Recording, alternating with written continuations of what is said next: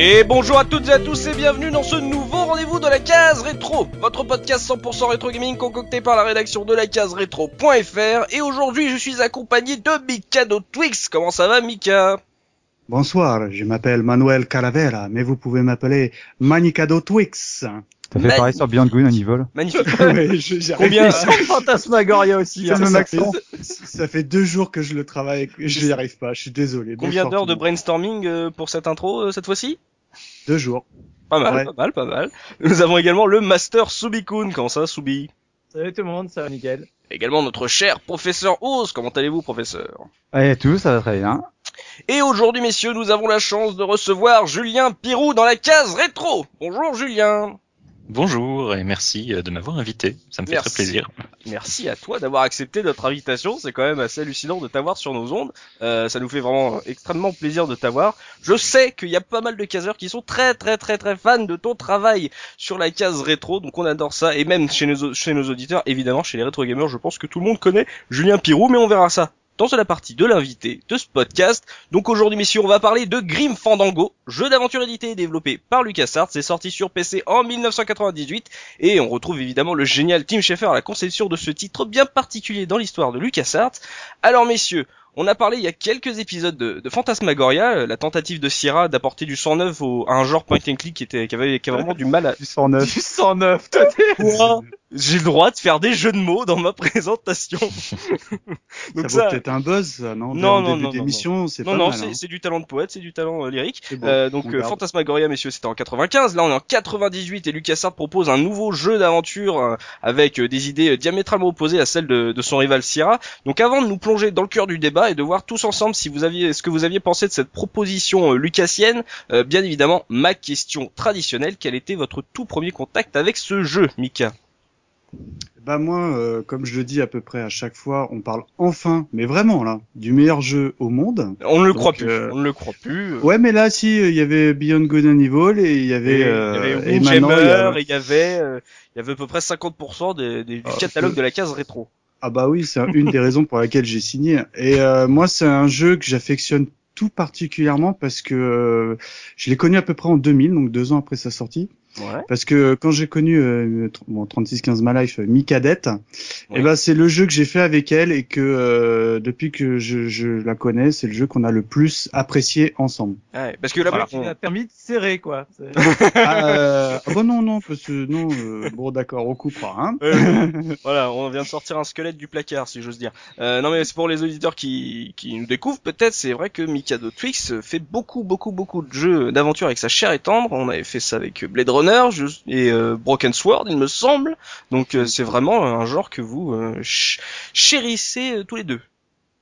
Ouais mais particulièrement ce jeu quoi. Particulièrement celui-là. C'est Ah, comme, ouais, ouais, comme ouais. les, les 50 autres que vous chérissiez particulièrement, c'est ça? Bah, disons qu'elle joue pas trop.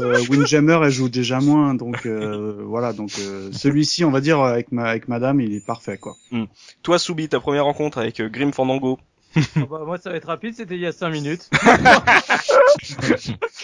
Donc, euh, je viens en, en remplacement d'urgence euh, de dopamine qui malheureusement euh, a eu un, un contretemps. Mm. Mais, euh, mais je n'ai pas connu euh, Grim Fandango. Euh, en fait, il y, a deux raisons à cela, euh, parce qu'à l'époque, euh, j'avais quand même euh, suivi un peu la presse, je voyais que les critiques étaient, étaient vraiment excellentes. Ouais. Mais en fait, le- la première chose qui m'avait euh, pas, euh, je dirais pas rebuté, mais qui faisait que j'avais pas d'affect avec le jeu, c'est c'est euh, comment dire, c'est un lien un peu avec euh, le, le film euh, L'étrange Noël de, de Mr. Jack, Ouais. où je comprends. suis pas fan euh, de, de l'orientation artistique en fait. Hmm. Donc euh, donc c'était pas que le, jeu, euh, tu sais, euh, je j'allais dire qu'il était bon, pas bon ou autre. C'est juste que la direction artistique me parlait pas à l'époque. Ouais. Après le deuxième truc, c'est bah, pour ceux qui commencent à me connaître, il y a un certain nombre de jeux que vous savez que j'ai fait avec un ami euh, comme Phantasmagoria qui m'a qui m'a traumatisé il y a Mhm. encore euh, on en parlait il y a pas si longtemps.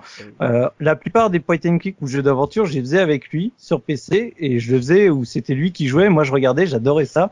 Et sauf que en fait, bah novembre 98, c'est à peu près l'époque où il a dû déménager parce que son père a dû euh, déménager euh, Ah. assez loin et donc en fait, c'est aussi une raison perso qui fait que je suis passé euh, que j'ai j'ai laissé euh, le, le jeu de côté parce que bah j'étais en, en période euh, on va dire assez difficile euh, amicalement.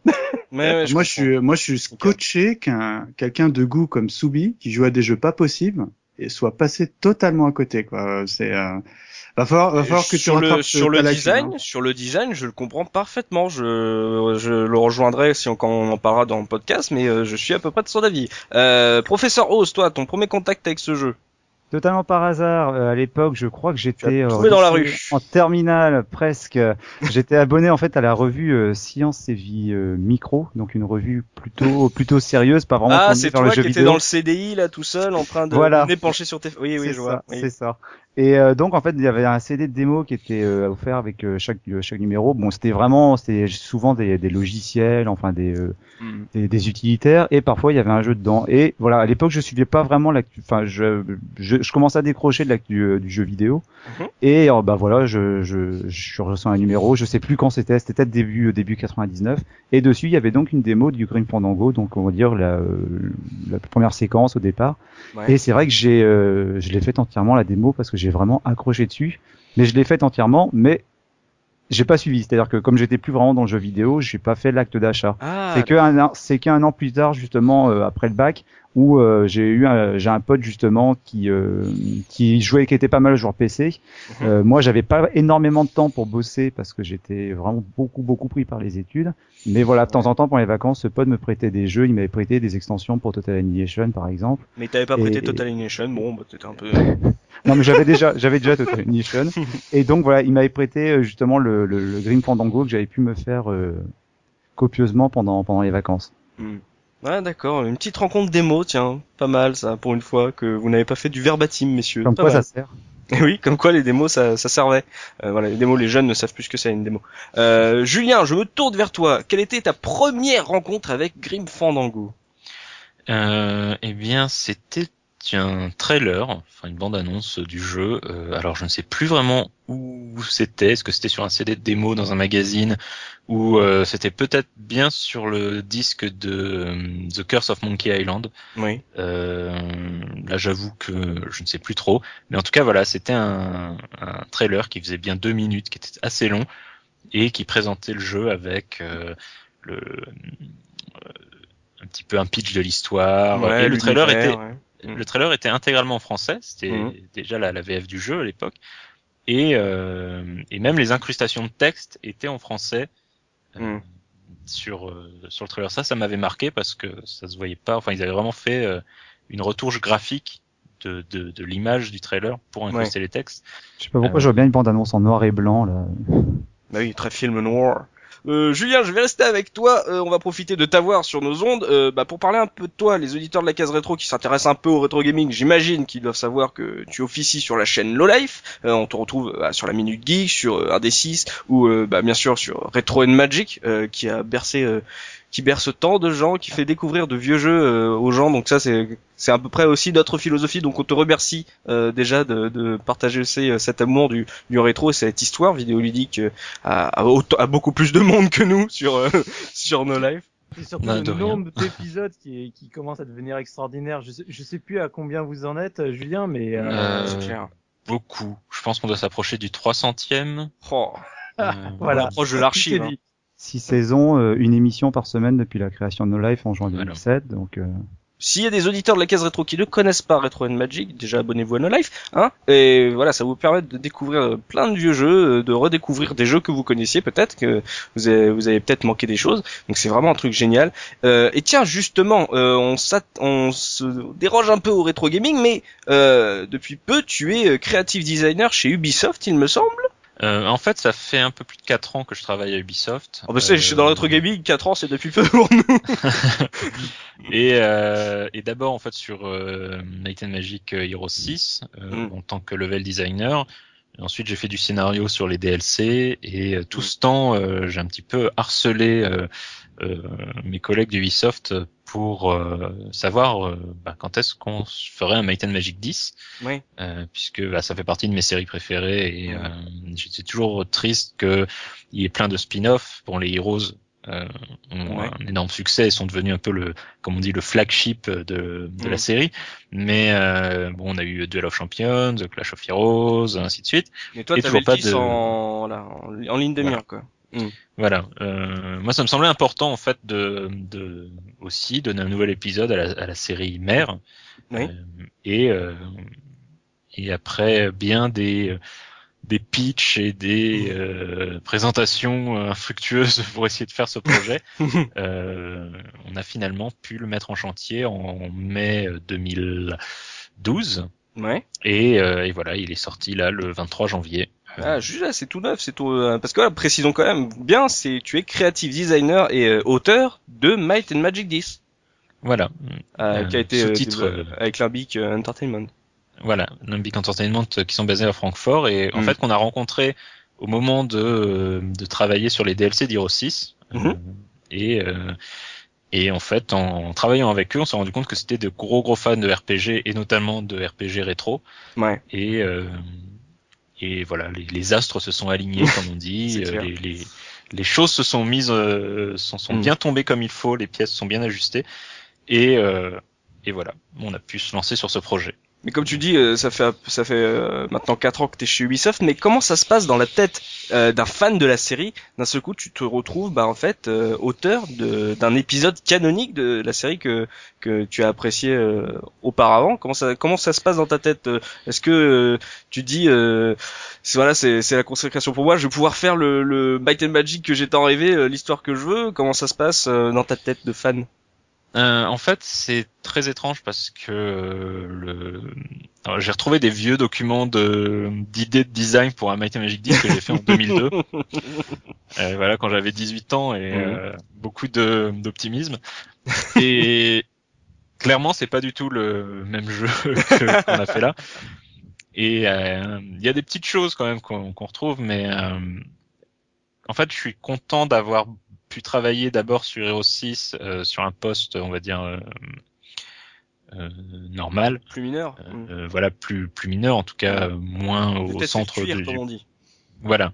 Et de me familiariser aussi avec les, les contraintes d'un développement de jeu parce que euh, c'est c'est complexe, c'est beaucoup de choses à prendre en compte et euh, et notamment euh, le, le enfin il n'y a pas trop à Ubisoft à part peut-être Michel Ancel qui a pour lui le, le, le- le- la légitimité de d'avoir été un peu le, le Faire de lance. premier à, à créer la mascotte d'Ubisoft avec Rayman Ouais. euh, mais il n'y a pas vraiment cette culture à Ubisoft du, euh, du créateur euh, star, Ouais, voilà, d'accord. euh, Mm. comme on peut avoir des Kojima ou des euh, Ken Levine ou des, des, des gars Mm. comme ça.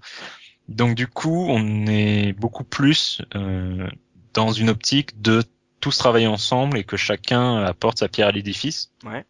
Donc même si j'étais le creative designer et le scénariste du jeu et que, euh, en gros, j'ai posé les, les premières briques de, de ce qu'allait devenir and Magic 10, sur le Ouais. papier en tout cas, Mm. euh, il y a aussi énormément de choses qui ont été apportées par les producteurs, par le creative director de, de la marque en général, euh, Erwan Le Breton, et par l'équipe de Limbic Entertainment, euh, notamment euh, le, le, le game designer qui a un nom génial puisqu'il s'appelle Marcus Cool. Et, euh, et évidemment, lui, en tant que game designer, il a apporté toute la partie, on va dire, euh, les mécaniques, les chiffres, les- vraiment les comment les choses fonctionnent Mm. à proprement parler dans le jeu. Et, euh, et c'est important en fait de, de vraiment travailler ensemble et de pas. À aucun moment j'ai voulu faire genre euh, non mais c'est mon jeu, on fait comme je veux.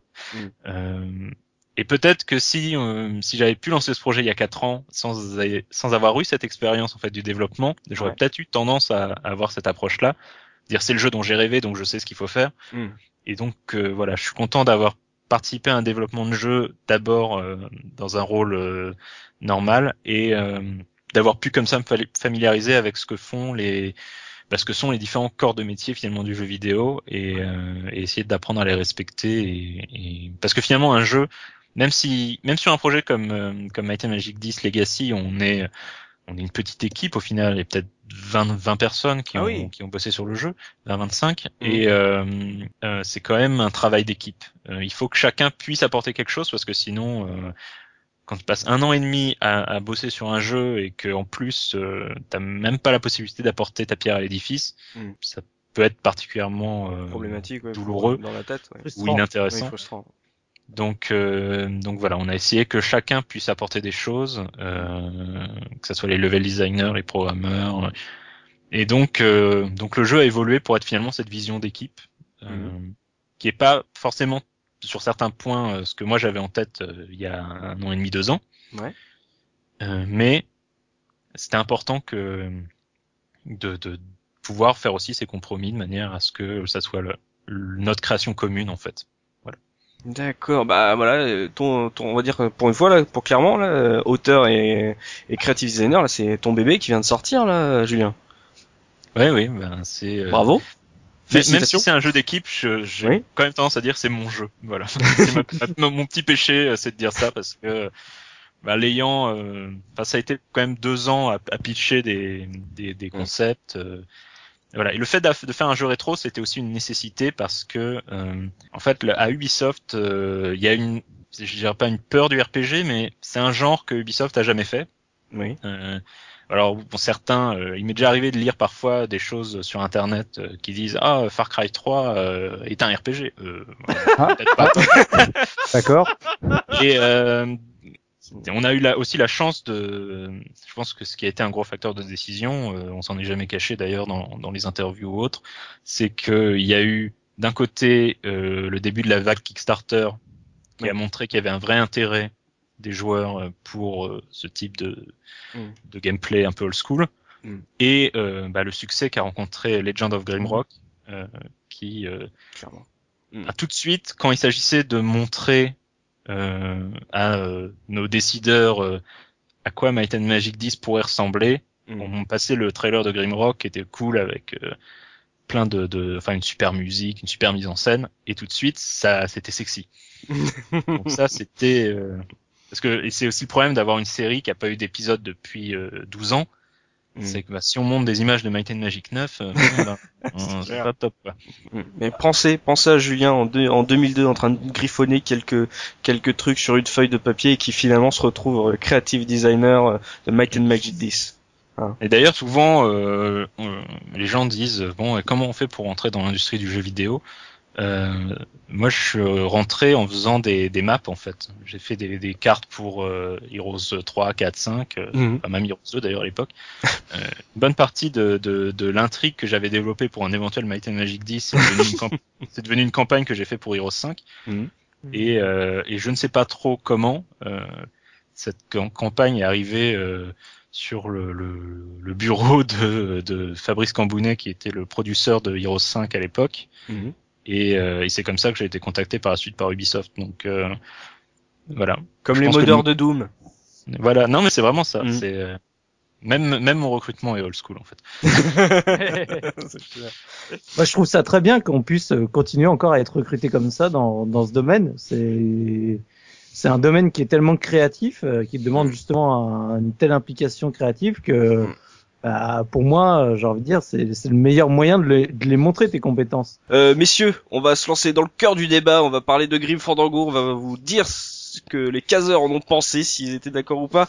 On va parler donc de l'histoire. Tim Schafer est un auteur qu'on aime beaucoup. Enfin, en tout cas que moi j'aime beaucoup. Euh, donc on va parler de l'histoire, de scénario. Professeur Rose, est-ce que tu peux m'expliquer de quoi ça parle ce Grim Fandango? Alors, pour faire euh, rapide, Grim Fandango, ça se passe dans le monde des morts, mais pas n'importe quel monde des morts, le monde de la mythologie euh, mexicaine. Donc, ouais, euh, voilà, vous imaginez un peu, euh, je sais pas, les, les boucliers de Quetzalcoatl, ou bien, euh, je sais pas, la, la, la vengeance du serpent à plumes. Voilà, bon, bah voilà. Donc, euh, voilà, voilà. Voilà, maintenant j'ai la tête de Coluche pendant tout le podcast. Et je... donc voilà, mais euh, et donc voilà, et en fait, on incarne le, un, un fonctionnaire ou un commercial qui travaille pour le département de la mort, qui s'appelle Manny Calavera. Et en fait, le but, c'est que lorsque les gens passent de vie à trépas, euh, ils doivent rejoindre le neuvième monde. Ça, c'est dans la mythologie mexicaine. Et pour rejoindre le neuvième monde, logiquement, ils doivent euh, faire entreprendre un voyage initiatique qui dure quatre ans. D'accord. Sauf que donc, bah, le département de la mort propose aux gens qui arrivent et qui ont été euh, Vertueux. suivant voilà vertueux, suivant leur, leur vie sur Terre, de pouvoir rejoindre un peu plus vite le neuvième monde, par exemple, Ouais. ceux qui n'ont fait qui ont vécu une vie, qui ont une vie exemplaire, eux ils peuvent, ils peuvent avoir le droit de, de prendre, alors je sais plus comment s'appelle l'espèce de train TGV, Le 9 Express. voilà, le 9 Express qui leur permet de rejoindre le neuvième monde, non pas en quatre ans, mais en 4 minutes. Et pour les, les pires, voilà, et pour les, Il les va autres. vraiment vite alors. hein Ah bah oui, t'as un vrai TGV quoi.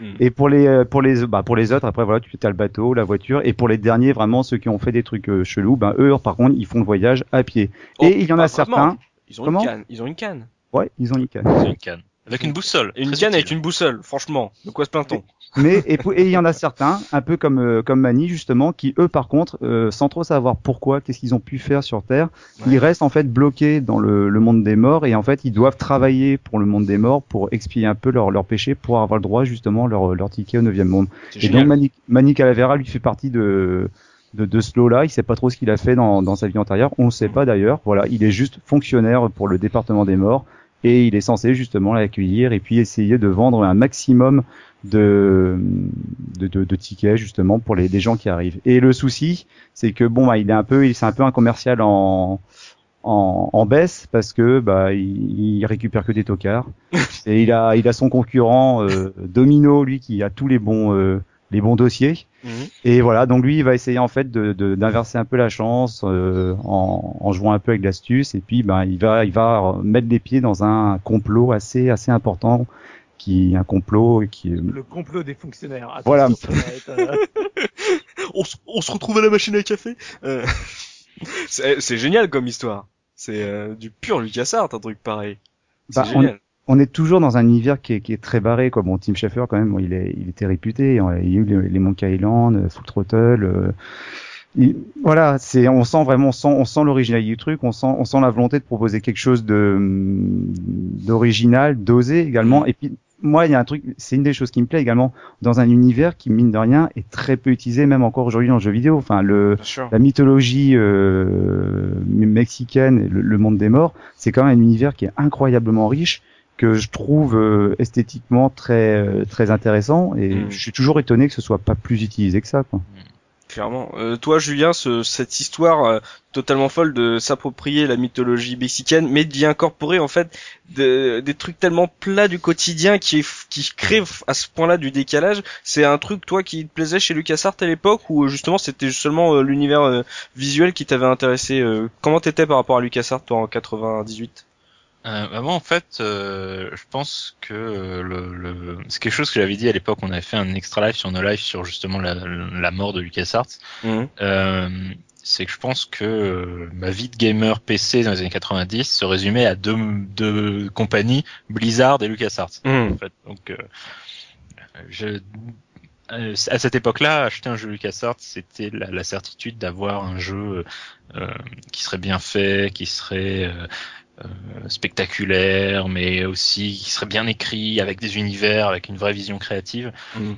Et, euh, et euh, à ce niveau-là, Grim Fandango, bah, c'était euh, c'était ça, quoi. Euh, et euh, moi, je sais que ce qui m'avait beaucoup séduit euh, à l'époque, Mhm. c'était le, le, le côté film noir en fait du, du jeu. Oui, oui, c'est une ambiance qu'on y a- beaucoup. Ouais. Mhm. Il y a, a l'inspiration effectivement mexicaine, mais il y a aussi un- tout un côté art déco, années 30. Mhm. Euh, il y a une énorme inspiration de Casablanca, Clairement. notamment dans, dans l'acte 2 du jeu, où, où Manny a carrément le costume de Humphrey Bogart euh, de Ouais. Casablanca. Euh, et, euh, et donc voilà, et ça c'est des choses que, que moi j'adore. Euh, bon, Casablanca c'est un de mes films préférés. Et, euh, et donc euh, tout ce mélange-là, euh, c'était c'était fabuleux quoi. Moi, j'étais assez client de ces euh, de ces univers-là parce que euh, quand j'avais joué euh, à ce jeu à, à cette époque, euh, je trouvais que au niveau euh, euh, film noir des années 30, ça me faisait penser à un jeu qui s'appelait Dix Dix World Noir. Je sais pas si ça vous parle. Disc World Noir. World, oui. ouais. World Tiré, Noir. tiré de la l'univers de Pratchett. Ouais. Voilà, et euh, bah, c'était des univers que j'affectionnais. Et euh, dans Grim Fandango, je trouvais que c'était sublimé parce que euh, on se sentait vraiment, euh, tu sais, au- dans le cliché du euh, des, des, des, des personnages qui fument tout le temps, alors qu'aujourd'hui on fait plus ça, mais dans les années 30, c'était euh, bah, avoir de l'élégance, d'avoir la, la cigarette à la main. Et, et, et dans ce film-là, c'est usé. Enfin, c'est mais à, mais à bon escient. Enfin, moi, je trouve j'ai vraiment un, un, as- un affect pour euh, l'univers euh, années 30 que, que dégage ce jeu, quoi. La mythologie mexicaine, Mika, toi, ça t'avait parlé ou pas? Ah, mais complètement. Je, je connaissais évidemment, enfin, je connaissais mal euh, le, cet univers-là. Ouais. Euh, et je trouve que le mélange des genres des deux genres, euh, mais fonctionne mais à merveille quoi. En plus, ce qui, ce qui est intéressant, c'est que euh, pour préparer le jeu, moi j'ai- rejoué au jeu et j'ai regardé différentes vidéos. Mhm. Et euh, comme c'est un univers, euh, on va dire tem- temporel, et ben ça vieillit pas au niveau euh, bah, architecture tout ça. Donc euh, je trouve qu'encore aujourd'hui c'est très agréable à, à, à regarder quoi. D'ailleurs, voilà, juste je voulais rebondir sur Julien. le côté les, les personnages qui fument, Mhm. euh, où euh, je me rappelle d'un truc qui était dans le manuel du Ouais. jeu, euh, qui m'avait beaucoup marqué à l'époque, c'est donc il y a la petite note d'intention au début euh, qui explique voilà, vous êtes dans un univers euh, inspiré des films noirs où tous les personnages fument et tout ça, et il y avait une petite astérisque, et en bas de la page il y avait marqué les personnages de ce jeu sont tous déjà morts. Pensez-y. Ah, ju- jusqu'au jusqu'au livret. Jusqu'au livret. Mais le, livre, le livret, il est, le livret, il est cool parce que le livret, il est, il est présenté. Enfin, on, on parle souvent de ça avant même de parler des jeux. Le premier contact, c'est souvent le livret avant même d'installer Eh le oui, jeu sur, son la PC. banquette arrière, Et dans la le- voiture. Le, rentrant. livret, faut quand même voir qu'il est présenté comme un, comme un, je sais pas, un fascicule publicitaire du département de la mort, où ils vous disent, bah voilà, euh, si vous mourrez, bah voilà, vous allez être accueilli par tel agent qui va vous proposer Mhm. différentes offres pour, pour rejoindre le neuvième monde. Et c'est très, bah, tu, tu sens vraiment l'humour, c'est vraiment très très drôle, à, très drôle à lire, quoi. C'est un vrai bon livret comme, comme on n'en fait plus.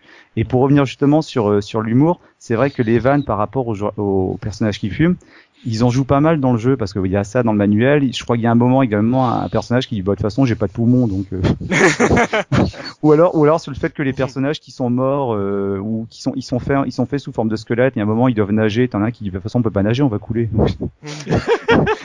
donc voilà quoi. Les, les personnages peuvent marcher au fond de l'eau euh, pendant un, un bout du jeu. euh, C'est génial ça, c'est ce soin du détail en fait dans la folie. C'est ça que moi je moi je suis particulièrement fan de, de cette idée dans chez LucasArts, c'est c'est qu'en gros on prend un truc totalement barré mais ils, ils vont tellement dans le détail que même dans la folie c'est cohérent dans ce qu'ils font. C'est ça que je trouve Mm. génial, c'est ça que je trouve délirant et qui me Il plaît a, il y a tellement. une, il y a une vraie création d'univers, euh, y compris avec des choses totalement absurdes, mais qui Ouais. bizarrement marchent, comme par exemple les courses de chats. où les mecs parient sur des, des sortes de chats géants qui font la course. Euh, c'est pourquoi on ne saura pas, mais c'est euh, ça contribue à cette création d'un univers auquel on a envie de croire parce que Mm. ils ont ils ont pensé à à, à détailler des, des des détails. Oui, c'est c'est le cas de le dire, mais en tout cas à, à donner cette touche en plus Mm. de ouais cette touche de folie, mais qui vient euh, épaissir finalement l'univers. Puis il y a- il y, a un truc que j'avais trouvé très classe également quand, quand j'y avais joué. Je l'ai déjà dit dans d'autres émissions. Moi, euh, enfin, c'est le premier, euh, le premier jeu d'aventure de LucasArts qui est en, qui est en 3D. Mm. Donc, euh, et puis bon, euh, c'était quand même l'époque 98, un petit peu avant, où il y avait pas mal de jeux qui arrivaient, des jeux en 3D, essentiellement des jeux en plateforme. Et moi, j'ai déjà dit que j'avais beaucoup de mal avec les débuts de la 3D. Ouais. Et Grim Fandango, par certains aspects, il me rappelle justement le- le- l'affect que j'avais avec euh, Little Big Adventure. C'est parce que ce sont des jeux qui utilisent la 3D, mais qui l'utilisent bien. C'est-à-dire qu'on a des modèles finalement de personnages qui sont assez simples, mais le choix esthétique qui a été fait pour les représenter, pour faire simple, des, des, des squelettes, on pourrait imaginer des squelettes représentés en, en papier mâché, quoi. Et je trouve que c'est un choix esthétique qui va bien justement avec les limites du, euh, du support 3D. Oui, c'est en- pour pour ceux qui le connaissent pas, en fait, c'est pas des squelettes euh, réalistes, c'est euh, les mascottes de squelettes euh, de la mythologie mexicaine, quoi. Ouais, voilà, c'est les gens. le Calavera. Le Calavera. Et, et justement, je trouve que ça colle, ça colle très bien. C'est-à-dire que du coup, tu, quand, quand Mikado disait tout à l'heure, le jeu n'a pas vieilli, c'est que voilà, justement, quand tu vois les, les modèles 3D, bon, ça, ça respire un peu la fin des années 90, mais ça fonctionne encore très bien, quoi. Et puis voilà, par rapport à l'univers, ils sont allés au bout. C'est-à-dire que les personnages sont représentés sous forme de squelettes. Quand t'as t'as des petits oiseaux, ben les oiseaux, c'est des squelettes.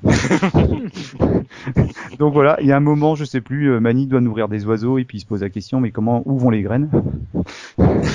Donc, donc voilà quoi. Mais bah, moi, je sais pas. Ce, ce jeu-là, je, quand je dis que je l'ai fait en 15 jours, voilà, je, je l'ai fait en 15 jours parce que je l'ai fait d'une traite. J'aurais peut-être pu le faire plus vite si j'avais pas bloqué sur certaines énigmes. Mhm. Mais euh, Ouais, on va y revenir parce que euh, moi j'ai une grosse anecdote sur une ané- euh, sur une, une énigme qui m'a fait même arrêter d'y jouer pendant euh, quelques mois quoi. Moi un truc qui m'avait vraiment vraiment euh, séduit, c'est vraiment l'intro du jeu où t'as un, un gars qui qui qui, euh, qui passe l'arme à gauche et qui est donc accueilli par la mort. Et euh, au début bah tu on a tout et donc euh, bon, il lui propose le voyage et puis après bah il rentre dans son bureau, puis tu t'aperçois que Manny il est pas très haut donc il il est sur des écha- des petites éch- échasses. Et là, tu t'aperçois qu'en fait, la mort, bah, c'est juste un pauvre type qui vend des, euh, des voyages. Enfin, c'est euh, tout le, le mythe que j'avais euh, sur la mort, la faucheuse, la grande faucheuse comme on, a- on appelle, Mm. et ben il tombe avec ce jeu quoi. Et ça, euh, c'est euh, c'est peut-être une des scènes que je préfère dans le jeu parce que euh, moi à l'époque, comme je vous disais, les jeux ils arrivaient un peu euh, bizarrement, on va dire chez moi, donc j'avais aucun aucun aucune attente sur sur ça. On me disait tiens c'est un point and click entre guillemets, on va y revenir. Mhm. Euh, joues-y. Ah cool, en plus Mikadet ça va lui plaire et, euh, et du coup découverte absolue, genre je ne, ne sachant pas ce que je lançais Mhm. et et, et euh, bah, cette intro, euh, j'avais trouvé ça extraordinaire parce que tu peux dire ouais c'est effrayant, puis en fait non quoi. Mhm. C'est juste Pourtant, un, le- c'est juste un commercial euh, de base quoi, entre guillemets avec avec la veste ringarde et tout tout ce qui va quoi. D'ailleurs, ça, me- ça me rappelle en fait un moment dans le jeu où on, on voyage dans le monde des vivants pour aller faucher une âme, Ah et que le monde des vivants apparaît comme une espèce de collage euh, pop art euh, Ouais, Dali, ouais. Très étrange et euh, finalement qui met très mal à l'aise, Mm. surtout quand on essaie d'interagir ouais. avec les humains où ils font des, des têtes qui font peur. Mhm. Voilà. Et, euh, et puis il y a cette espèce de sac qui remue, euh, qu'il faut faucher, et, et, et le type qui est dedans qui se relève, euh, qui regarde Manny, qui fait C'est un bal masqué Et surtout que le, le monde que des vivants, le monde des vivants tel qu'on le, le voit dans le jeu, il est, il est assez figé, quoi, paradoxalement. Parce que le, on dit les têtes bougent, mais en fait c'est une image qui bouge. euh. Tu vois, tu vois personne bouger dans chez les vivants, quoi. C'est un, un un écran 2D en fait dans lequel on se promène en 3D, ce qui est difficile à expliquer, mais Ouais, il y a une Ouais. sorte, il y a une sorte d'inversion, c'est-à-dire que là où le monde des morts paraît vraiment euh, très amusant, très coloré, euh, Vivant. plein de vie, très vivant, bah le, le monde, des- le monde des vivants, lui, est complètement euh, tristounet, gris. euh, c'est ouais, le, on le voit pas souvent le monde, le monde des vivants. On, on le voit très qu'une peu fois. dans le jeu, mais le, le- il, a un- il, est- très impactant hein, pour les, les quelques séquences qui s'y qui s'y déroulent. euh, on s'en souvient. Quoi. Tu vois, c'est marrant parce que je, je reviens à la remarque de, de Mikado par rapport à, à l'intro parce que bon bah euh, moi forcément j'ai moins de choses à dire sur le jeu vu que je le découvre euh, très très récemment. En fait, euh, moi je me rappelle à l'époque, bah, comme je disais tout à l'heure en intro, c'était euh, quand je voyais que les images parce qu'il faut se rappeler aussi que euh, moi Internet, certes je l'avais, mais t'avais pas encore euh, tous les YouTube et Enco pour voir des trailers ou autres. En général, les trailers si tu les avais dans les mags avec le CD qui était fourni euh, dans les magazines. Et, et c'est un jeu, donc euh, moi personnellement, quand je le voyais juste en image, euh, comme je disais, l'esthétique me parlait pas spécialement parce que ça me faisait penser justement à l'étrange Noël de Monsieur Jack. Vous pouvez sortir les fusils, mais c'est un film que moi je considère pas comme un film culte. C'est un, un bon film, mais en général, euh, honnêtement, il me fait pas plus triper que ça. Je sais qu'il y a une communauté de fans absolument euh, énorme là-dessus et je suis J'en à- j'en fais partie. Hein. Je suis prêt à me faire flinguer, mais voilà, c'était pas quelque chose qui me transcendait contrairement à ce que les gens en racontaient. Mhm. Et j'avais un peu cette, euh, ce sentiment-là parce que tu vois, dans, dans le jeu, tout le monde qui m'en parlait me- m'en faisait presque le même portrait, c'est-à-dire euh, tout aussi génialissime, tout aussi euh, extraordinaire. Mhm. Donc je me disais ouais, bon, enfin bon, si, en gros, si ça ressemble à, si j'ai le même sentiment que quand j'ai regardé l'étrange de Mr Jack, en gros, je vais y mettre du pognon pour rien et je vais être déçu. Ouais. Et j'avais, à part les images euh, des, des magazines, sais, justement, j'avais pas de trailer, j'avais rien qui me permettait d'a- d'aller plus loin que ça. Et quand là, tout à l'heure, j'ai lancé l'intro quand même pour euh, pour voir un peu, euh, on va dire, euh, me faire un, un nouvel avis sur le jeu, j'ai trouvé l'intro absolument extraordinaire. Je me suis mais, marré euh, presque aux larmes tellement que j'ai- trouvé ça rigolo. Et là, je me suis dit bon bah ok, en fait, euh, je pense que ce jeu va passer euh, rapidement dans, dans ma liste des jeux à faire euh, euh, dans, dans les prochains jours. Quoi. Bah. Mais il y a des trucs, des fois, tu sais, t'as T'as beau l'écrire, voilà, on dit ouais l'humour, euh, il est vachement présent. Il y a rien de plus pareil subjectif que l'humour. C'est il, il y a des humours auxquels t'accroches, d'autres où t'accroches pas. Donc quand on dit qu'il y a qu'il y a beaucoup d'humour, tu te dis ouais mais finalement est-ce que c'est c'est un où- sur lequel je vais accrocher ou pas, etc. Et donc Ouais. c'est c'est des choses qui qui sont difficiles à, à, à retranscrire dans dans un test. Et donc je pense que c'est aussi un des facteurs qui fait que que j'y avais pas prêté plus d'attention. Alors que sincèrement du peu que j'en ai vu, euh, le jeu a l'air vraiment énorme. Quoi. D'autant plus que s'il y a- il y a autre chose, c'est que on, on a parlé justement tout à l'heure que si on regarde le trailer ou le, le- la, la première séquence, on a l'impression justement d'ambiance de, de film noir, de film détective. Euh, très rapidement, on arrive après, donc comme tu le disais, Julien, une ambiance proche de, du film Casablanca, mais le, le, le film, enfin l'histoire, c'est un voyage qui dure quatre ans et on a presque autant d'univers qui sont proposés et il y a une séquence, enfin la, la séquence qui se passe sous l'océan, ça fait, moi je sais pas, ça me faisait penser un peu à 20 milieux sous les mers.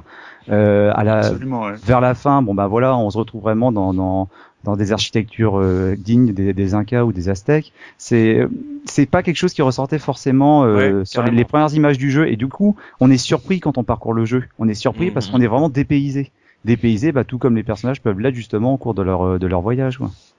Et comme le dit C'est un Philippe, vrai voyage. euh, Ceux qui n'étaient peut-être pas euh, attirés par le- l'univers visuel présenté dans les magazines ne se doutaient certainement pas en fait de ce qu'était finalement le jeu et pouvaient euh, en fait ne pas se lancer dans l'aventure à propos d'a priori qui sont pas forcément que de notre faute de joueur, c'est euh, de le vendre comme un truc qui est une belle aventure drôle, euh, totalement déjantée. Moi j'étais comme Soubi, les squelettes comme ça, je disais ouais, ça me parle moins. Euh, Moi, je préfère euh, Monkey Island. j'a- J'attendrai le prochain en 3D.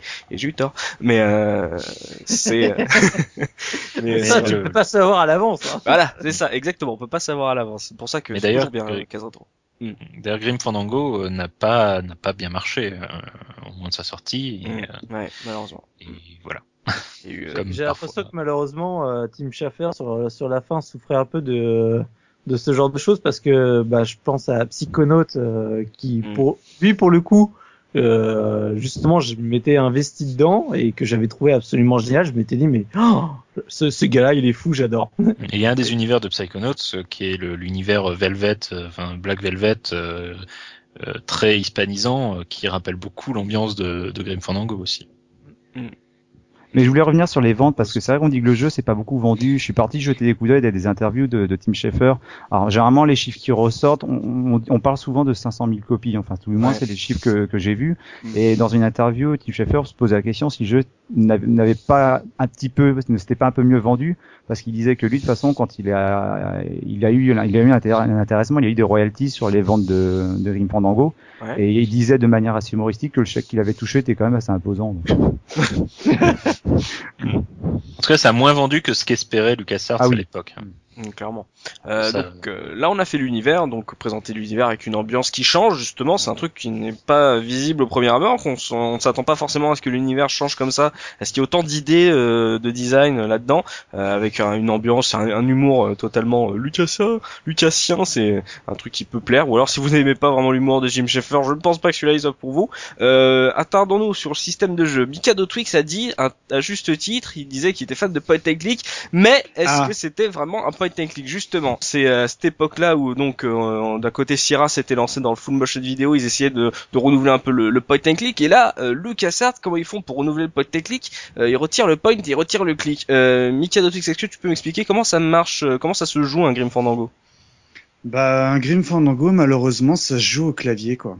Et ça, euh, c'était assez problématique pour moi parce que euh, déjà, comme le disait Oz, on attaque un environnement 3D, mais qui, pour le coup, fonctionnait très très bien parce que c'était de la simili. En fait, le personnage était en 3D, mais les décors, ils étaient plutôt en 2D entre guillemets. En revanche, euh, l'obligation de, de jouer euh, au clavier, et ça, pour moi, c'était problématique parce que pour moi, je le considère comme un point and click. Ouais.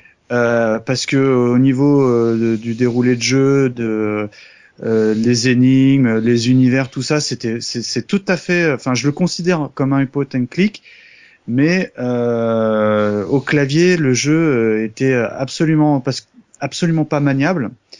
Et c'était même assez problématique parce que euh, souvent, tu avais des choses que tu devais pointer, comme on disait en- dans le jargon, au pixel près.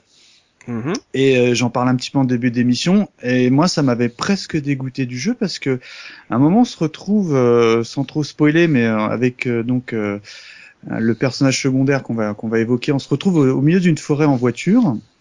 Et euh, pour euh, trouver le chemin, on doit pointer euh, une sorte de panneau, mais vraiment vraiment au pixel près.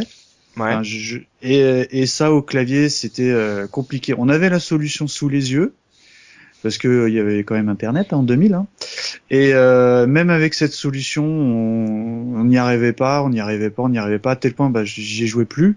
Puis un jour, on est quand même revenu dessus et coup de bol, on a réussi du premier coup. Mm. Mais ça, à la souris, bon, euh, entre guillemets, ce qu'on faisait à la grande époque des jeux comme ça, je pense comme tout de suite à Torgal pour ne pas le citer, c'est qu'on scannait euh, bah, l'écran euh, des lignes en ligne jusqu'à que qu'il se passe quelque chose sur le pointeur quoi. Torgal et Discord noir, tu nous vends du rêve là ce soir en comparaison. Euh, Ouais. Professeur, euh, donc si je comprends bien, euh, dans en jeu, Grim Fandango, ça serait presque comme un Resident Evil, c'est qu'on a un, personnage en 3D dans un décor précalculé, qu'on dé- on déplace le personnage donc euh, avec le clavier, donc on déplace plus une flèche, et le personnage en fait bouge sa tête quand il y a des euh, points d'interaction, c'est ça? Voilà, tout à fait. Alors, ce que juste, on le dit rapidement, moi, j'ai jamais testé. Il y a une, op- il y a une option, on peut jouer avec un, avec un paddle. Mais euh, moi, enfin moi, franchement, j'ai jamais testé. J'ai tout le temps fait ça au clavier, parce que comme je vous l'ai dit, hein, toujours par, par rapport à Little Big Adventure, j'avais retrouvé à peu près cette, euh, cette jouabilité. Euh, Comme Mhm. dans Resident Evil, tu appuies sur avant, ton personnage avance. Tim Schafer avait justifié le fait que voilà, le fait de passer à la 3D, ça permet justement d'avoir des, des, des plans de caméra, des qui sont beaucoup plus cinématographiques. Et au moins, quand tu restes appuyé sur avant, bah, si tu changes ton plan, ton personnage continuera à avancer. Donc c'est Mhm. vrai que sur le papier, c'est censé fonctionner. Parfois, c'est vrai dans le jeu, c'est un peu. euh, finalement, on a un gameplay de jeu entre guillemets d'action, mais dans un univers de jeu d'aventure. Donc c'est vrai que parfois, c'est un petit peu, c'est un petit peu délicat. Je serais pas aussi sévère que que Mikado parce que moi, j'ai pas trop eu de difficultés. Je dis pas que des fois, je me suis pas un petit peu énervé sur la jouabilité, Ouais. mais euh, grosso modo, ça allait. Par contre, c'est vrai que par rapport à ce que tu, ce que tu disais, on pointe plus, on ne clique plus. Moi, j'aurais tendance à dire c'est plus un point de clic, c'est un look and took, un tech, je sais pas. Enfin, tu regardes. Vas-y, ose, invente-nous des nouveaux. Mais- Vas-y, il va, il va Mais- le copyrighter là. mais tu, re- tu regardes et tu prends parce que Tim Schafer l'a dit lui-même, c'est que oh, oh, avant, quand tu étais sur un point de clic, bah voilà, tu scannais tout l'écran avec ta souris pour essayer de repérer un, un hotspot. Là, tu peux pas le faire parce que forcément, tu perds en précision en te déplaçant avec la croix ou avec le paddle. Ouais. Et voilà, ils ont juste fait en sorte que Manny, lorsqu'il passe à côté d'un objet interactif, il, euh, il penche la tête ou plus loin, il regarde l'objet. Et il Donc, le fixe. Ouais. Et voilà, il le fixe. Donc Mm. du coup, tu sais que tu as quelque chose d'intéressant. Les petits inconvénients que moi j'ai eu sur ce- sur ce, ces moments-là, c'est que parfois tu peux avoir deux objets qui sont un peu l'un à côté de l'autre. Tu vas en scanner un et euh, tu vas pas faire attention. Après, tu vas aller, tu vas retourner te balader. Tu, tu te seras pas rendu compte que tu en auras oublié, Mm. t'auras oublié l'autre objet. Et il y a une autre chose qui, pour moi, fait que le jeu était peut-être un petit peu plus euh, accessible. Je dans l'ensemble, je le trouve moins difficile que d'autres euh, d'autres point and click. Ouais. C'est euh, au niveau de la gestion de l'inventaire, on a connu pas mal de jeux donc sur les, les jeux LucasArts où tu avais un inventaire assez important Fourni, où tu, oui. fourni où tu pouvais combiner combiner ou combiner, j'entends vraiment Combinaisé, professeur. Oh la vache. où tu pouvais justement combiner des objets entre eux, tu pouvais faire 36 000 interactions, euh, prendre, tirer, ouvrir la porte, fermer la porte. Là, on revient à quelque chose de plus simple où finalement, tu, quand tu as un objet dans ton inventaire, tu peux le, le prendre, l'utiliser et c'est tout. C'est-à-dire que ils le disent eux-mêmes dans le manuel. Ils le disent pour ceux qui connaissent les jeux d'aventure, on peut pas euh, combiner les, les objets entre eux. Donc finalement, je me dis que quand tu étais bloqué face à une énigme, ben moi ce que je faisais, c'est que je sortais les, les objets que j'avais et puis j'essayais un objet par énigme, ce qui fait que du coup, bon, c'est pas forcément la manière la plus intéressante de les C'est résoudre. brutal, je te confirme. Voilà. Hmm. Mais je trouvais ça moins moins abrupt, moins difficile que sur d'autres euh, d'autres jeux comme par exemple la clé à molette avec des singes. Mais ça, c'est uniquement en VF que, Oui, que ça, le jeu de mots ne passe pas du tout. Euh, moi, je voudrais rajouter une chose, en fait, c'est que le, la grosse inspiration de Grim Fandango au niveau de son gameplay, c'était Alone in the Dark, Oui. euh, Ah qui oui, a, exact. ouais. qui, qui, en fait, euh, je me rappelle avoir lu une anecdote dans une interview de, de Bruno Bonnel, euh, donc qui était le patron d'Infogrames, Mhm. qui racontait que l'équipe de Alone in the Dark avait eu l'occasion de visiter en fait euh, LucasArts Ouais. et qu'ils avaient eu une standing ovation de l'équipe de LucasArts. Donc euh, le, le je pense que Non. Tim Schafer a été énormément marqué par euh, Alone in the Dark. Alors je sais pas s'il faisait partie de ceux qui ont donné cette standing ovation, mais vu l'époque, j'aurais tendance à, à penser que oui. Et, euh, et, et je pense qu'il avait envie de faire un jeu de ce type-là. Et on sent nettement l'influence de Alone in the Dark dans Grim Fandango, notamment dans euh, le fait qu'en pressant deux fois rapidement la touche avant, euh, Manny court. Mm. Et ça, c'est un truc qui vient direct de Alone in the Dark. Et, euh, et Ouais. donc voilà. Ouais, parce que si on repense, par exemple, les, ce qu'on a, ce qu'on peut appeler les dramas d'aujourd'hui, comme les Walking Dead de, de Telltale, finalement, ça reprend de- des mécanismes de jeu d'aventure, on va dire nouveaux de la fin des années 90, où, euh, où le- ils ont abandonné le point and click pour faire du jeu d'aventure peut-être plus accessible et se servir de la, de la 3D, l'arrivée de la 3D euh, de la manière la plus intelligente possible. C'est des mécanismes qu'on retrouve encore aujourd'hui sur les jeux qui marchent. Donc, euh, et comme on l'a dit, Grim Fandango, ça a pas vendu des masses, quoi. C'est donc euh, faut au moins leur reconnaître ça quoi et comme tu le dis reconnaître aussi l'influence d'Alone in the Dark encore cocorico euh, sur euh, bah, sur fait LucasArts. Bah oui, carrément. C'est une belle anecdote en tout cas. Mm, clairement. Mais il y a aussi autre chose, c'est que Ouais, par rapport à l'utilisation de la 3D, il se sentait un peu obligé. euh, le, le développement a duré trois ans, donc le jeu est sorti en 98, mais bon, quand ils Trois ont ans, commencé- c'est beaucoup là pour l'époque. hein. Voilà, il se sentait un peu obligé de passer à la 3D parce que chez LucasArts, c'était un peu le, le vieux studio qui faisait des, des point and click en 2D et donc euh, bah, Tim Schafer voilà. il était un peu réfractaire parce que voilà, pour lui la 3D c'était pas génial et euh, il a déclaré justement qu'il y avait un jeu qui l'avait qui l'avait conforté dans le fait que la 3D ça pouvait être intéressant, c'est un jeu qui s'appelle Bioforge que moi personnellement je connaissais pas. Bioforge? Ouais. C'est un, un survival horror, mais dans un univers de science-fiction où euh, on joue un robot euh, qui euh, Ah. doit mener l'enquête dans une sorte de laboratoire spatial où il y a des expériences un peu louches qui se sont déroulées. Mm. Et donc il a déclaré que bon quand il a vu ce jeu et puis surtout la manière de laquelle il était mis en scène, il s'est dit voilà, on pourrait peut-être faire un jeu d'aventure intéressant Ouais. en, en 3D.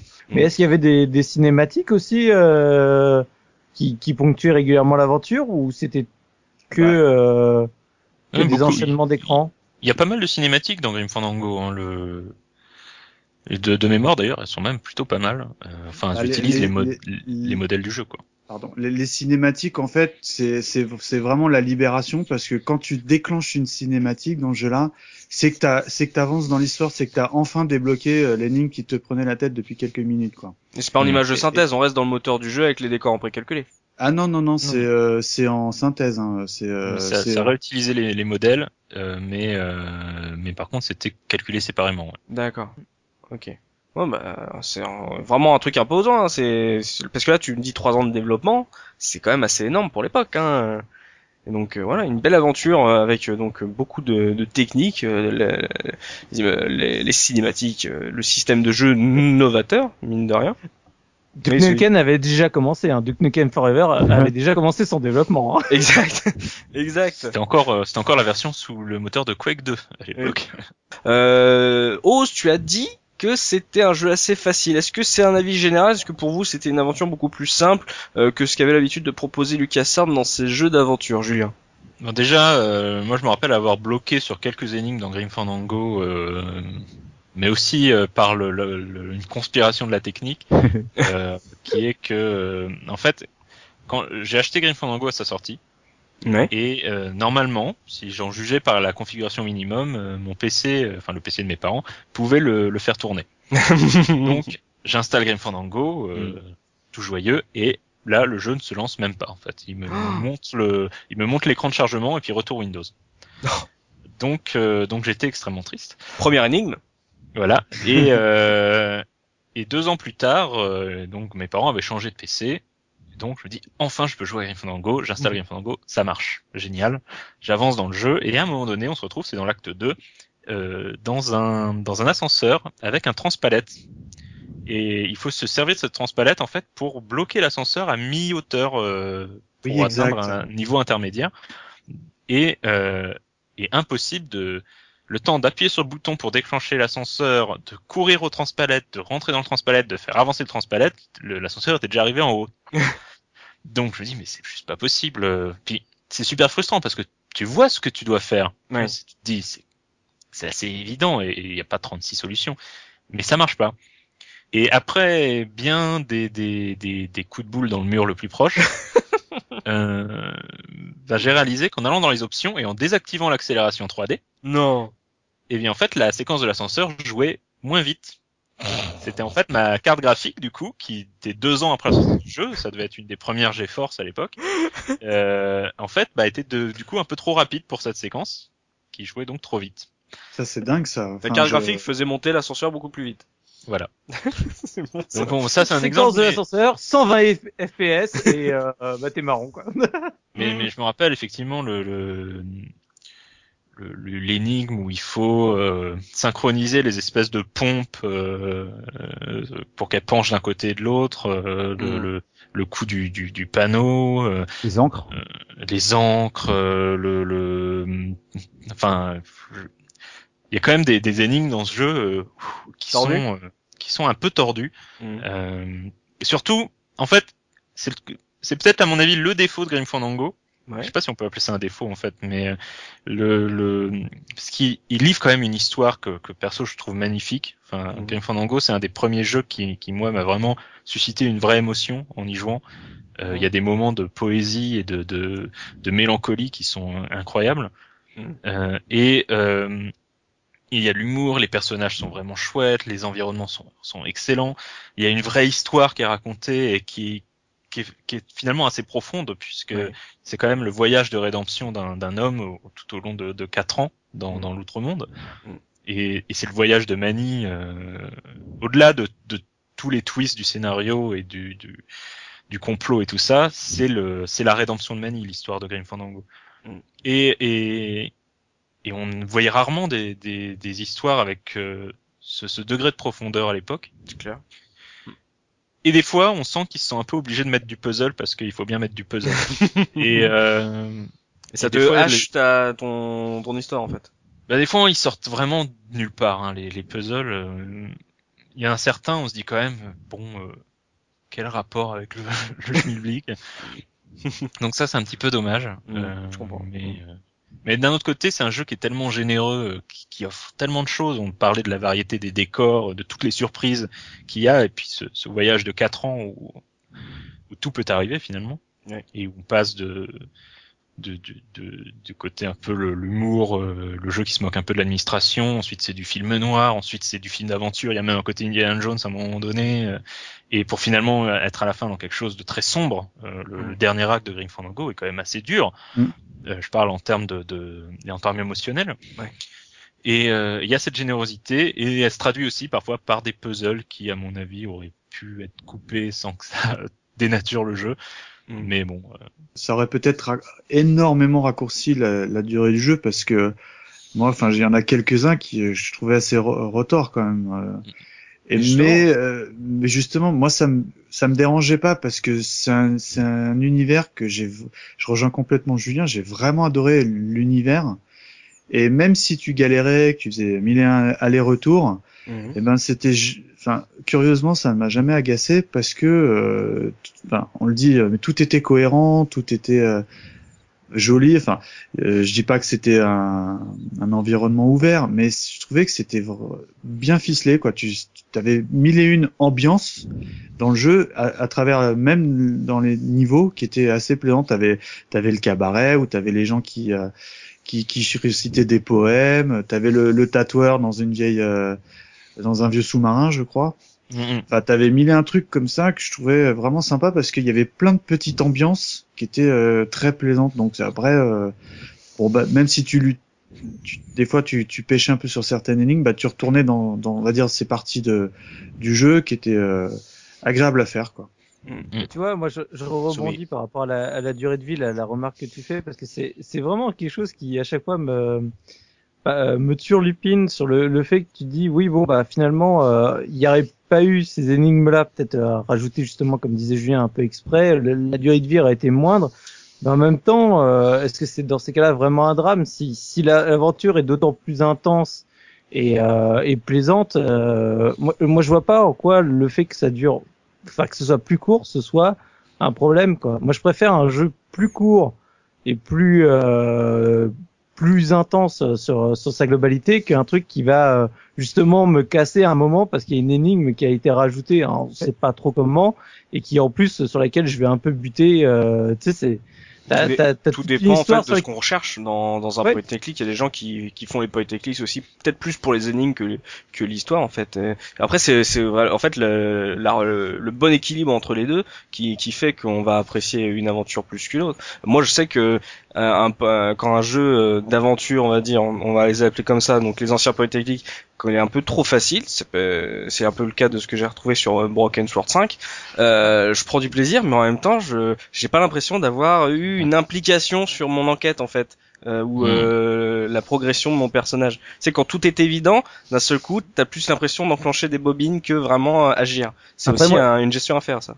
Moi, le souci, c'est pas tant sur les énigmes, c'est que c'était plus sur les, les- les environnements. Alors, on l'a dit, il y a des énigmes qui, pour moi, il y a des énigmes qui fonctionnent très bien Ouais. parce qu'elles elles sont bien implémentées justement dans, dans l'environnement dans lequel elles se trouvent. Mhm. Euh, moi, il y a, il y a une séquence par exemple qui pour moi est presque inutile. Quand tout à l'heure Mikado parlait du, de, de l'énigme où il faut poser un, un panneau pour, euh, Ah, pour- ouais. moi, j'ai dû avoir du pot parce que je l'ai faite en, en 10 secondes.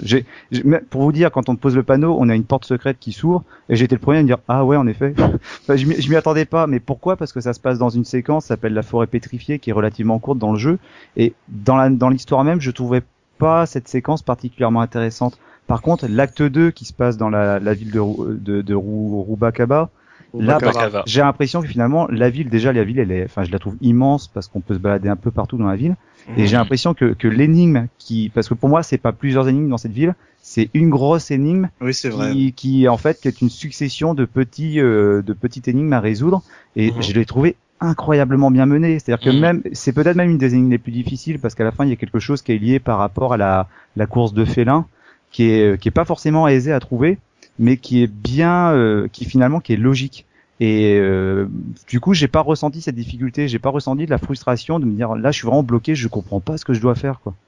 Ouais, je comprends. Euh, je reste avec toi, Ose. J'ai une question. Donc, tu, es, tu as participé évidemment à, euh, au podcast sur Fantasmagoria. On avait déjà discuté de savoir si pour toi c'était euh, euh, donc ce Fantasmagoria, ça avait été une euh, une voie intér- intéressante pour toi sur ce qu'allait pouvoir pouvoir devenir en fait le point and click.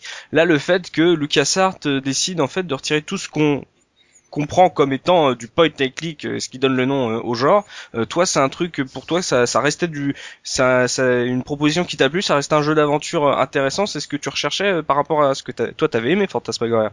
J'avais aimé Fantasmagoria tout en ayant bien conscience que de toute façon c'était une voie de garage, hein, comme je le disais dans le podcast. Je sentais bien que c'était pas quelque chose qui allait forcément être, euh, qui allait avoir beaucoup d'avenir. Et j'ai trouvé, un- moi j'ai vraiment adoré ce qui était proposé sur euh, sur Rim Fandango parce qu'on avait une belle évolution. Je pense pas que pour autant les points and click étaient finis, les points and click traditionnels, mais là on avait une proposition de jeu d'aventure en 3D qui était vraiment intéressante et qui en plus par derrière pouvait enfin raconter euh, une histoire, développer un univers. Alors non pas que les anciens ne le faisaient pas, mais de manière beaucoup plus euh, Riche. riche, ouais. C'est-à-dire que l'émotion, la, la poésie qu'on peut ressentir sur certaines séquences, la tristesse dans Grim Fandango, je, je pense, je sais pas si j'aurais pu la ressentir sur des, des jeux traditionnels en 2D avec un style un petit peu dessiné comme les comme les Monkey Island ou comme comme les Foot Throttle. Il y a vraiment quelque chose qui fait que hum, par rapport au, au, au plan de caméra, par rapport au, au- à l'univers, par rapport aux personnages, à la- le fait, au fait de voir des personnages en 3D, il y a vraiment quelque chose qui fait que moi j'étais vraiment mais impliqué et plongé dans, dans cet univers beaucoup plus que par un film interactif où finalement les acteurs, s'ils jouaient bien ou moins bien, et ça restait quand même assez froid et assez artificiel. Quoi. Tu retrouvais la sève des, des point and click que t'aimais en fait, même malgré les évolutions, les, les, les nouveautés on va dire de mécanismes. Pour toi, ça restait clairement le, les- du jeu d'aventure LucasArts. Pour toi, il se, il se, il se dénigrait pas, on va dire. Ah non, non, non, au contraire, je trouvais ça intéressant le fait de vouloir proposer autre chose, de pas finalement se rester sur toujours le, le même style de jeu, Ouais. et puis surtout voilà d'avoir toujours des histoires de qualité. C'était finalement, Mhm. c'est, on, on revient toujours à ça. Euh, tant que l'histoire est de qualité, j'ai l'impression parce que LucasArts ça a jamais été. Enfin, je parle pas forcément des jeux d'action comme les, euh, les les Jedi Knight ou, ou autres, mais si on reste vraiment sur les, les jeux d'aventure, euh, les jeux LucasArts ça a toujours été des jeux qui proposaient des, des histoires fortes. Et je pense qu'à partir du moment où il y avait ça, où il y avait cette proposition, les, Mm. Les, les gens étaient partants. C'est pour ça que quand on dit que le jeu a pas fonctionné, bon, moi je suis un peu triste pour ça parce que pour moi le, le c'était juste un prolongement de ce que proposait déjà euh, Lucas. Moi, ce que je trouvais euh, extraordinaire, on parle, on parle d'émotion, mais ce qui est assez grand, c'est qu'on est quand même au pays des morts. C'est des squelettes, les types, et on parle d'émotion, quoi. Enfin, je sais pas, je, il y a un truc en théorie qui devrait pas fonctionner. Mm. Et, euh, et ils arrivent vraiment à faire. Ils ont, enfin, pour moi, ils ont réussi parce que j'en parle comme s'il était présent le jeu, tu vois. et et, euh, ils ont réussi à faire un truc où euh, les, les morts ont des vraies émotions, euh, enfin, comme on disait, plus que le justement dans les vivants, quoi. Avec des yeux noirs en plus, c'est très difficile. Oui, et puis juste les bouches. En fait, c'est- je trouvais que c'était très malin comment ils étaient designés parce que euh, finalement, le, le- au niveau du visage, tout est plat et c'est euh, c'est oh, vrai que ça fait penser un petit peu au- à l'étrange euh. Noël de Mr Jack parce que c'est tout est plat en fait, tout est euh, tout est dessiné. J'avais l'impression, mais c'était vraiment très très Mhm. très bien pensé quoi. Et, et encore aujourd'hui, je suis extrêmement fan de, de ce graphisme. L'émotion euh, c'est- c'était aussi euh, et surtout véhiculé par le, le doublage Oui. euh, qui était euh, enfin je pense que Grim Fandango c'est probablement le meilleur doublage Ah français que j'ai jamais entendu Carrément. Euh, ah oui oui oui c'est Ah, moi, je, euh, je, je, je- j'appuie totalement Julien, quoi. Après Je- Dynasty Warrior. Euh. Ou Binary Domain. Et Binary Domain. Non, mais le, le, le... Et d'ailleurs, euh, le, le- une, une pensée pour la, la voix française de, de Mani, euh, Mario Santini. Santini, Ouais. Euh, qui nous a quittés il y a quelques années, Mm. euh, et, euh, et qui a vraiment, il a fait exister ce personnage. Enfin, j'imagine que son pendant euh, en version originale a, a fait tout aussi bien, voire mieux.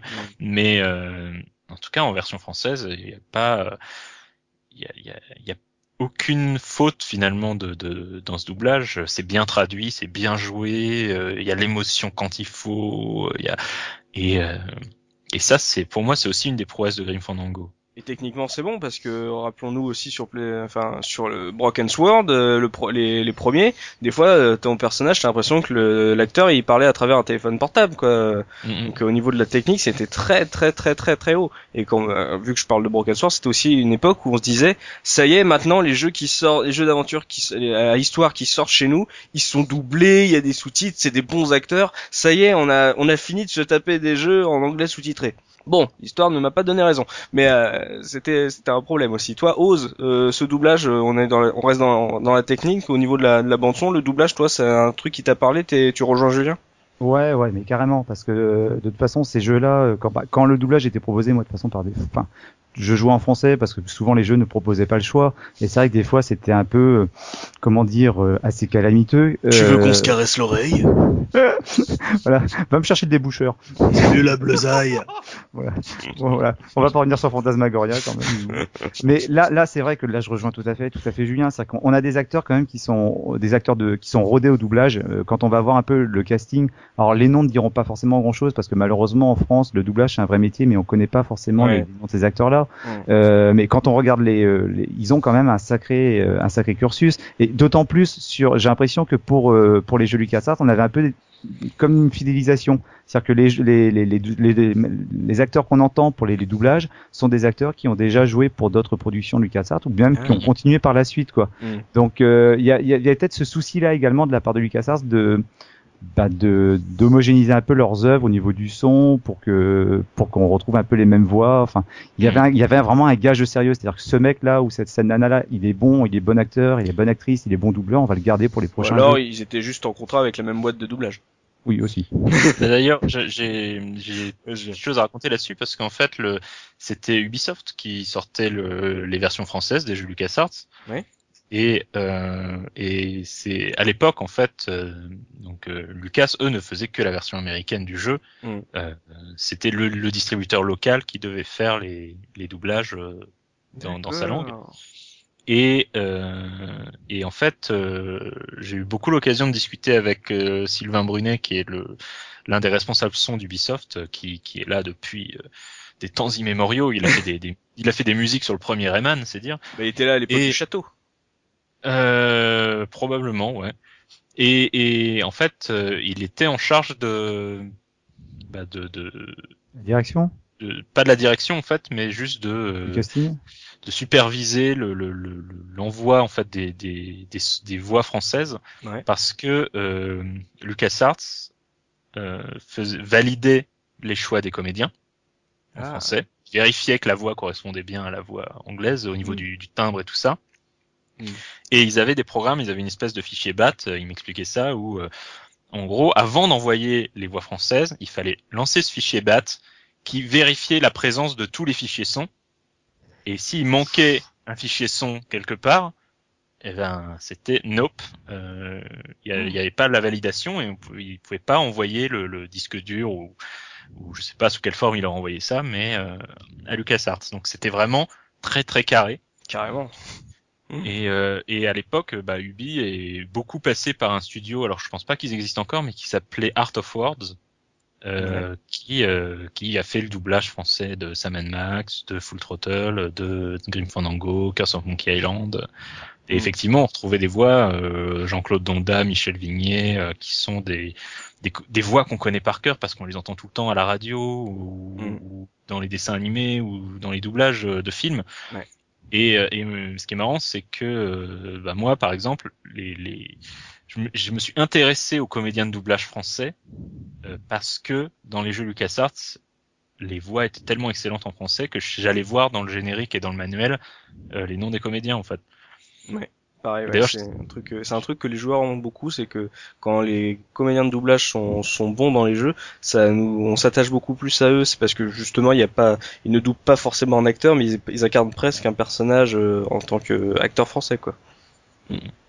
Et euh, d'ailleurs, le- pour l'anecdote, euh, j'étais vraiment très très content que dans la, la version française de je ne sais plus quel DLC ou add-on pour Heroes 6, euh, il y ait un, un, un des personnages, un personnage très secondaire, mais qui est interprété par Michel Vignier, donc qui est la voix de Ben dans Full Throttle. donc j'étais vraiment super heureux de pouvoir euh, la voir faire une voix en français dans le, C'est dans le jeu. C'est, on va dire, j'ai fait mon geek là. J'étais content. le petit placement de voix. c'est Ouais. bon ça. Donc euh, une bande son qui vous a plu visiblement, euh, une, euh, une orientation 3D force qui n'a vous a pas choqué pour vous, c'était euh, bien qu'il le fasse, qu'il garde pas ce cum euh, malgré le Curse of Monkey Island qui était très- presque un dessin animé interactif. Pour vous, euh, c'était un truc qui c'était c'est passé comme une lettre à la poste finalement ce ce Grim C'était dans l'air du temps. Ouais, c'est ça. Donc pour vous, ça, ça passait.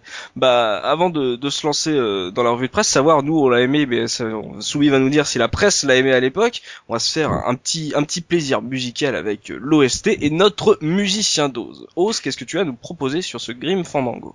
Alors, avant de, de vous dire ce que j'ai proposé, là, je vais parler un petit peu, je reviens un petit peu sur la bande son parce qu'on a beaucoup parlé du doublage et à raison, mais ce qui nourrit également l'univers de, de Fandango, c'est la musique et la manière de laquelle elle est traitée. Oui. Là, je parle sous ton contrôle, hein, euh, Julien, parce que je pense que tu pourrais aisément corriger. On sait que dans les jeux LucasArts, il y avait, alors je ne je connais pas les, les termes techniques, mais il faisait en sorte que les musiques s'adaptent en fait au, à l'action, à ce qui se déroule à l'écran. Ce qui fait que généralement, quand tu as par exemple un personnage qui va révéler quelque chose, tu vas avoir la musique qui va gagner en intensité. Et euh, là, c'est quelque chose qu'on vérifie tout à fait dans, dans, dans Grim Fandango. Lorsque tu as un personnage qui meurt ou qui, qui disparaît, tu sens vraiment la, la, la montée, la, la montée de temps, la montée en tension. Fin de la parenthèse pour le, le point, de vue, point de vue technique. Maintenant, si on regarde au niveau des, euh, des styles, euh, comme on le disait, comme je pense qu'on l'a bien fait comprendre, euh, Grim Fandango, il balaye différents euh, différents univers. Donc, on a dit du film de détective jusque le film comme le film d'aventure, euh, ainsi de suite. Et du coup, bah, musicalement, on, ça, ça, ça se ressent quoi. On a quoi? On a du jazz, on a du tango, on a de la musique mexicaine. C'est un vrai voyage euh, musical et euh, teinté teinté d'exotisme quoi. Donc voilà, ça a été composé par Peter McConnell qui est un, déjà un habitué des productions LucasArts, Ouais. qui avait travaillé déjà sur euh, beaucoup beaucoup de points and click et qui a continué à travailler après avec Tim Schafer par la suite. Oui, puisqu'on lui doit les, les bandes son aussi de Psychonauts, de Brutal Legend. Je parle vraiment des, des musiques euh, et pas de tous les toutes les titres de rock licenciés Oui. évidemment. Mhm. Euh, et aussi sur Broken Age, c'est toujours lui qui fait la musique. Et donc voilà. Et donc le gars, bah, on sent justement qu'il s'est fait plaisir parce que comme ce sont des styles qu'on n'a pas l'habitude d'entendre dans les jeux, euh, voilà, il a pu composer, il a pu laisser aussi une grande part à l'improvisation parce que le jazz c'est un style musical qui se prête justement à l'improvisation. Et il a déclaré dans certains interviews qu'il y a des séquences, oui, où on entend des trompettes, on entend des, des saxos, c'est de l'improvisation, ça n'a pas forcément été écrit et ça colle vachement bien finalement avec ce que tu as dans le jeu. Bon, euh, pour faire simple, j'ai fait une petite sélection musicale, j'ai gardé trois morceaux, donc j'ai parlé tout à l'heure de jazz, de tango et de musique mexicaine, donc j'ai pris euh, un extrait de chaque. Le premier extrait, euh, c'est Highton Fandango qu'on entend au, au- dans le casino au début de la, de la deuxième année. J'ai choisi après le thème de Meche, Quaching Meche, qui est donc un petit tango bien langoureux. Et Compañeros, alors je crois que c'est euh, un traditionnel mexicain du coup qui a été un petit peu réarrangé pour le pour le jeu, qu'on entend par, par exemple au moment de la séquence de la fête des morts euh, au tout début du jeu. D'accord. Et ben on se retrouve juste après ça.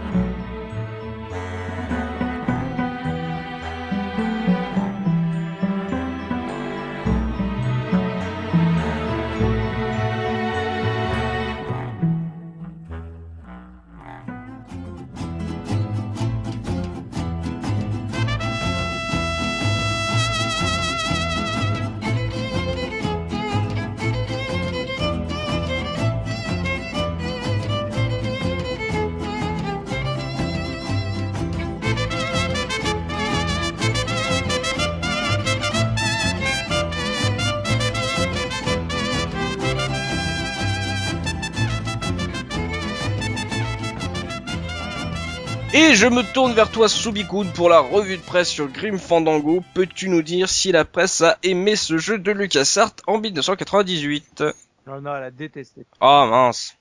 franchement.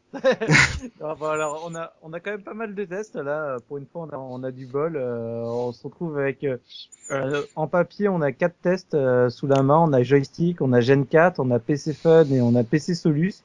Mhm. Euh, Il y avait également le, le test de jeuxvideo.com parce que euh, Internet, euh, les sites Internet commençaient euh, Ah. à arriver. Mhm. Mais ce qui était aussi intéressant, je voulais revenir un, un tout petit peu, c'est on avait deux previews, euh, que ce soit pareil chez Joystick et chez euh, chez Gen 4.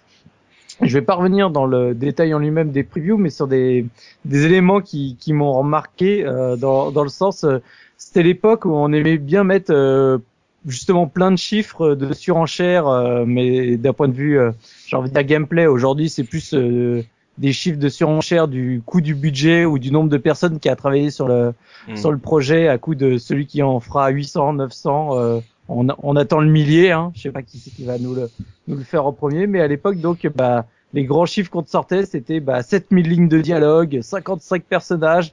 Alors, ils mettaient 90 scènes. Alors, je Mhm. ne sais pas ce qu'ils entendaient par scène. Je pense que c'est plus par rapport euh, aux écrans, aux, aux différents décors. Ouais. Et euh, en gros, plusieurs centaines d'énigmes. euh, C'était euh, en gros, tu vois, la, la, la surenchère pour dire, voilà, euh, il y a beaucoup, beaucoup de contenu dans, dans le jeu en lui-même. Et, et c'est marrant parce que du coup, tu avais cette surenchère-là dans, dans les previews, alors que finalement, euh, ça se retrouve pas trop dans les tests.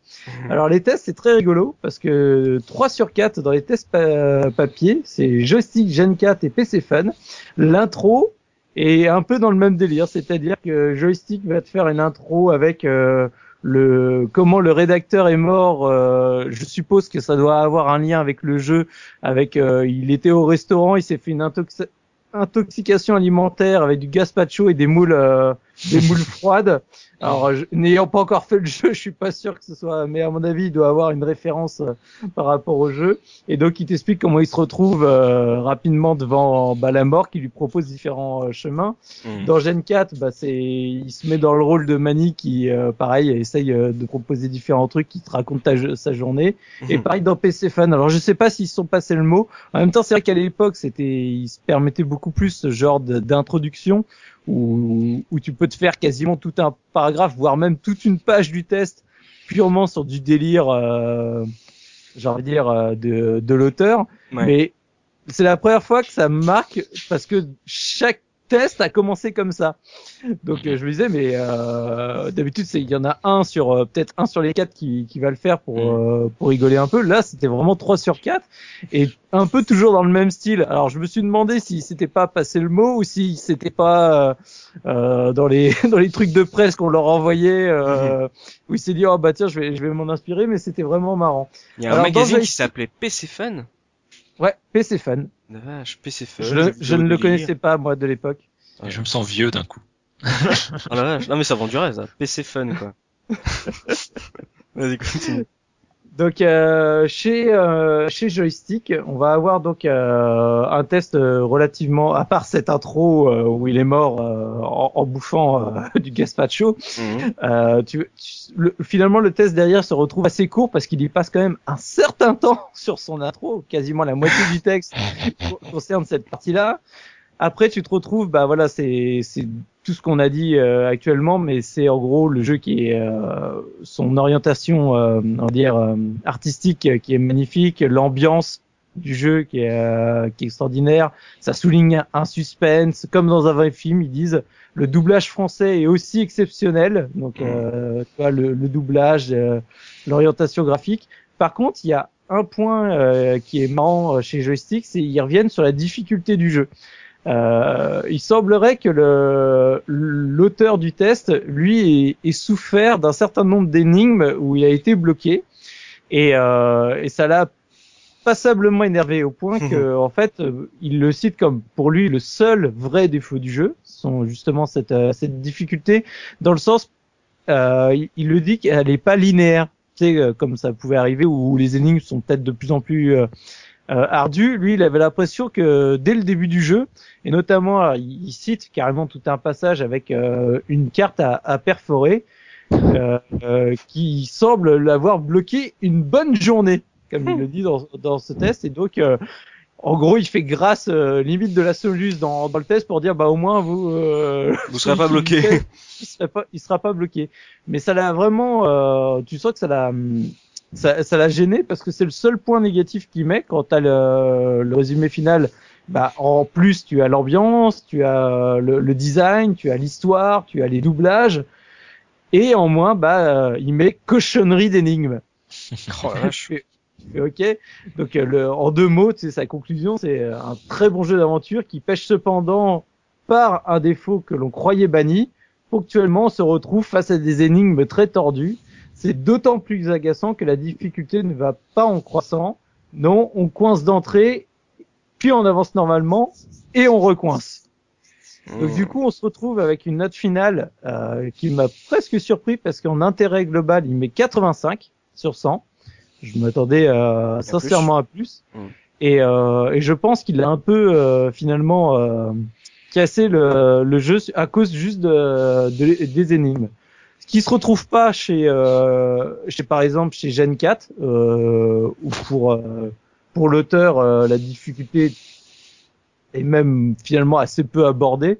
À part forcément, il, va toujours citer une ou deux énigmes qui, qui l'a bloqué, mais c'est pas quelque chose, en tout cas, qui, qui a choqué euh, l'auteur du test chez Gen 4. On se retrouve à peu près donc avec les mêmes éléments. Bah, je vais pas revenir dessus, euh, sinon je vais, je vais le redire à chaque à chaque test. Mais euh, en gros, là c'est marrant parce que dans ce test-là, ils vont plutôt revenir sur l'inventaire.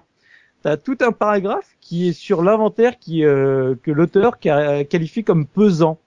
En fait, pour lui, il y avait un certain, enfin, il regrettait l'ancien système. Il trouvait que, bah, finalement, euh, cet inventaire-là, de la manière dont euh, LucasArts l'avait fait évoluer, bah, le, le dérangeait euh, de manière assez prononcée. Alors Hmm. c'est marrant parce que du coup, dans le test, t'as deux opinions en, en encart.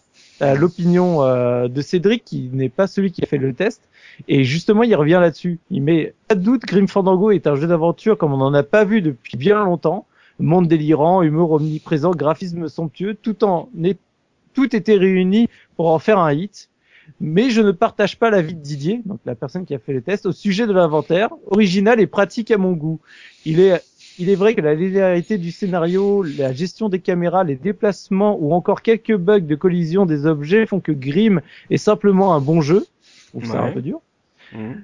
c'est déjà pas mal, mais on aurait aimé qu'il fût excellent. Alors tu vois, t'a- t'avais au sein de la rédaction de, de Gen 4 une vraie, euh, un vrai avis partagé sur l'inventaire.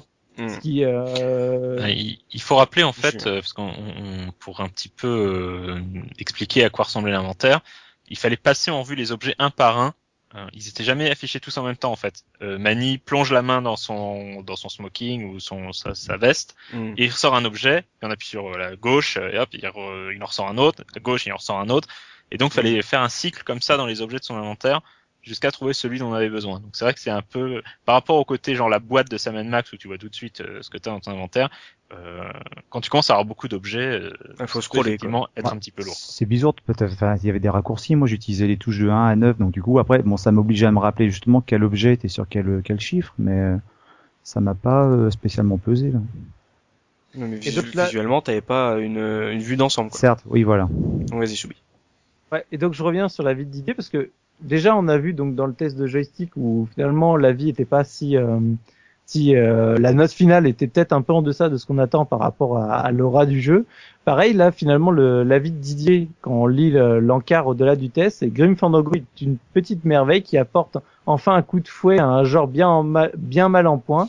On retrouve à la fois l'humour qui avait fait le succès de jeux comme Day of the Tentacle, une interface simple, une bonne durée de vie et un scénario digne de ce nom. L'ambiance est le point le plus réussi, mais je regrette seulement quelques choix comme celui de l'inventaire, l'inégalité des graphismes, le manque de lisibilité de certaines situations. Dommage, Grimm avait tout le reste pour devenir une nouvelle référence.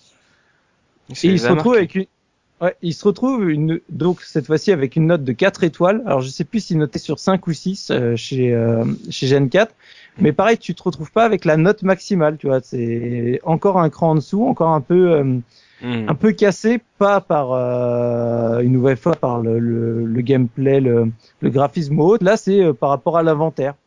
Ouais. Bon, ok.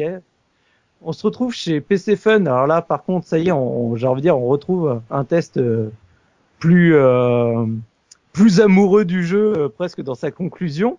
Hmm. Où euh, je reviens pas donc euh, sur la sur sur le texte en, en lui-même, euh, bah, sur son intro euh, un, un peu rigolote. Mais l'avis donc du, du rédacteur, c'est euh, la qualité d'écriture qui a su faire le succès des jeux LucasArts se retrouve au meilleur de sa forme dans Grim Fandango. Ouais. Ajoutez à cela une réalisation de qualité, tant graphique qu'au niveau des dialogues, enregistrés par des acteurs professionnels, une durée de vie importante. Les critiques faites à Tim Schafer pour euh, Full Throttle euh, semblent avoir porté ses fruits. Si le nouveau système de manipulation dans l'environnement 3D peut surprendre les habitués des jeux LucasArts, ils s'adapteront et seront et ne seront ah la, la phrase est très bizarrement tournée et ne seront à part cela dépaysés et encore moins déçus. Hmm. Ouais. Donc, euh, Mm. Et là, le test est vraiment, euh, voilà, le, le jeu est, est très très bon. euh, enfin, allez-y sans problème. Et je termine donc avec euh, pour les tests papier avec euh, PC Solus, qui lui a consacré un test en 6 ou 7 pages, donc euh, où ils sont vraiment allés avec avec des énormes encarts, avec euh, des photos partout, euh, Mhm. magnifiques, etc. Et tu sens que là, il y a eu euh, de la part de Yann hein, une vraie passion pour le jeu parce que le, en gros, il- il conclut euh, son test en disant un chef-d'œuvre, euh, qui qui, euh, qui tranche un peu finalement avec les avis précédents, parce que là, pour lui, c'est vraiment, euh, en gros, ce jeu a marqué, enfin en tout cas l'a marqué clairement comme une vraie évolution, comme un jeu euh, clairement euh, différent de ce qui se proposait avant en, en termes d'aventure Mm. et qui du coup euh, en gros est à mettre au, au panthéon des, des jeux. Et donc il se retrouve avec euh, une note de 93% d'intérêt euh, en, en tant que note euh, globale sur le jeu. Euh, jeuxvideo.com est un test extrêmement générique, très court, comme il le faisait à l'époque, euh, où les- en gros la plupart des notes sont, sont toutes excellentes dans chacun des domaines, avec une note conclue à 17 sur 20.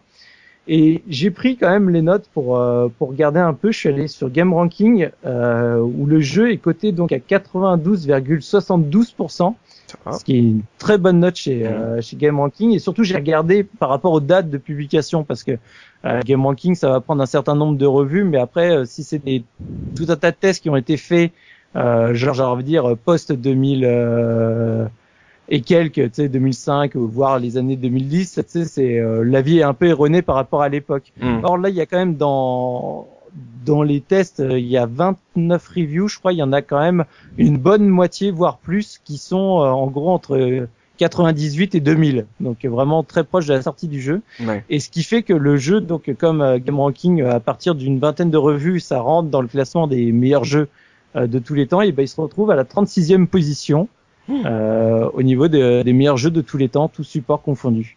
Sachant qu'il y a certains jeux qui sont en doublon euh, quand ils sont sur plusieurs plateformes dans, Hmm. dans, dans les dans les premiers classements. Donc on se retrouve avec un jeu euh, qui euh, même euh, par exemple si on va chez Metacritic au niveau de la note utilisateur où il y a 300 notes utilisateurs, c'est 9,3.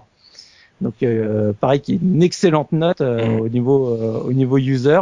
Donc voilà, donc je pense que c'est un jeu qui euh, certes ça m'a surpris quand j'ai relu les tests de notamment joystick et Gen 4, euh, je m'attendais euh, par rapport à l'aura qu'a le jeu aujourd'hui à Mm. des, des notes euh, un peu plus hautes mais c'est clairement un jeu euh, quand tu vas sur euh, sur le net, quand tu vas chez les, que ce soit sur les, les tests euh, journalistiques ou sur euh, du côté des joueurs, un jeu qui a marqué, je pense, sa génération en tant que jeu d'aventure. Voilà. Il a marqué, hein, visiblement, hein, comme tu dis, le classement euh, des meilleurs jeux de tous les temps. Bon, il n'a pas fait d'énormes ventes, malheureusement. Euh, c'est toujours un, gros souci, malgré euh, une critique forcément positive.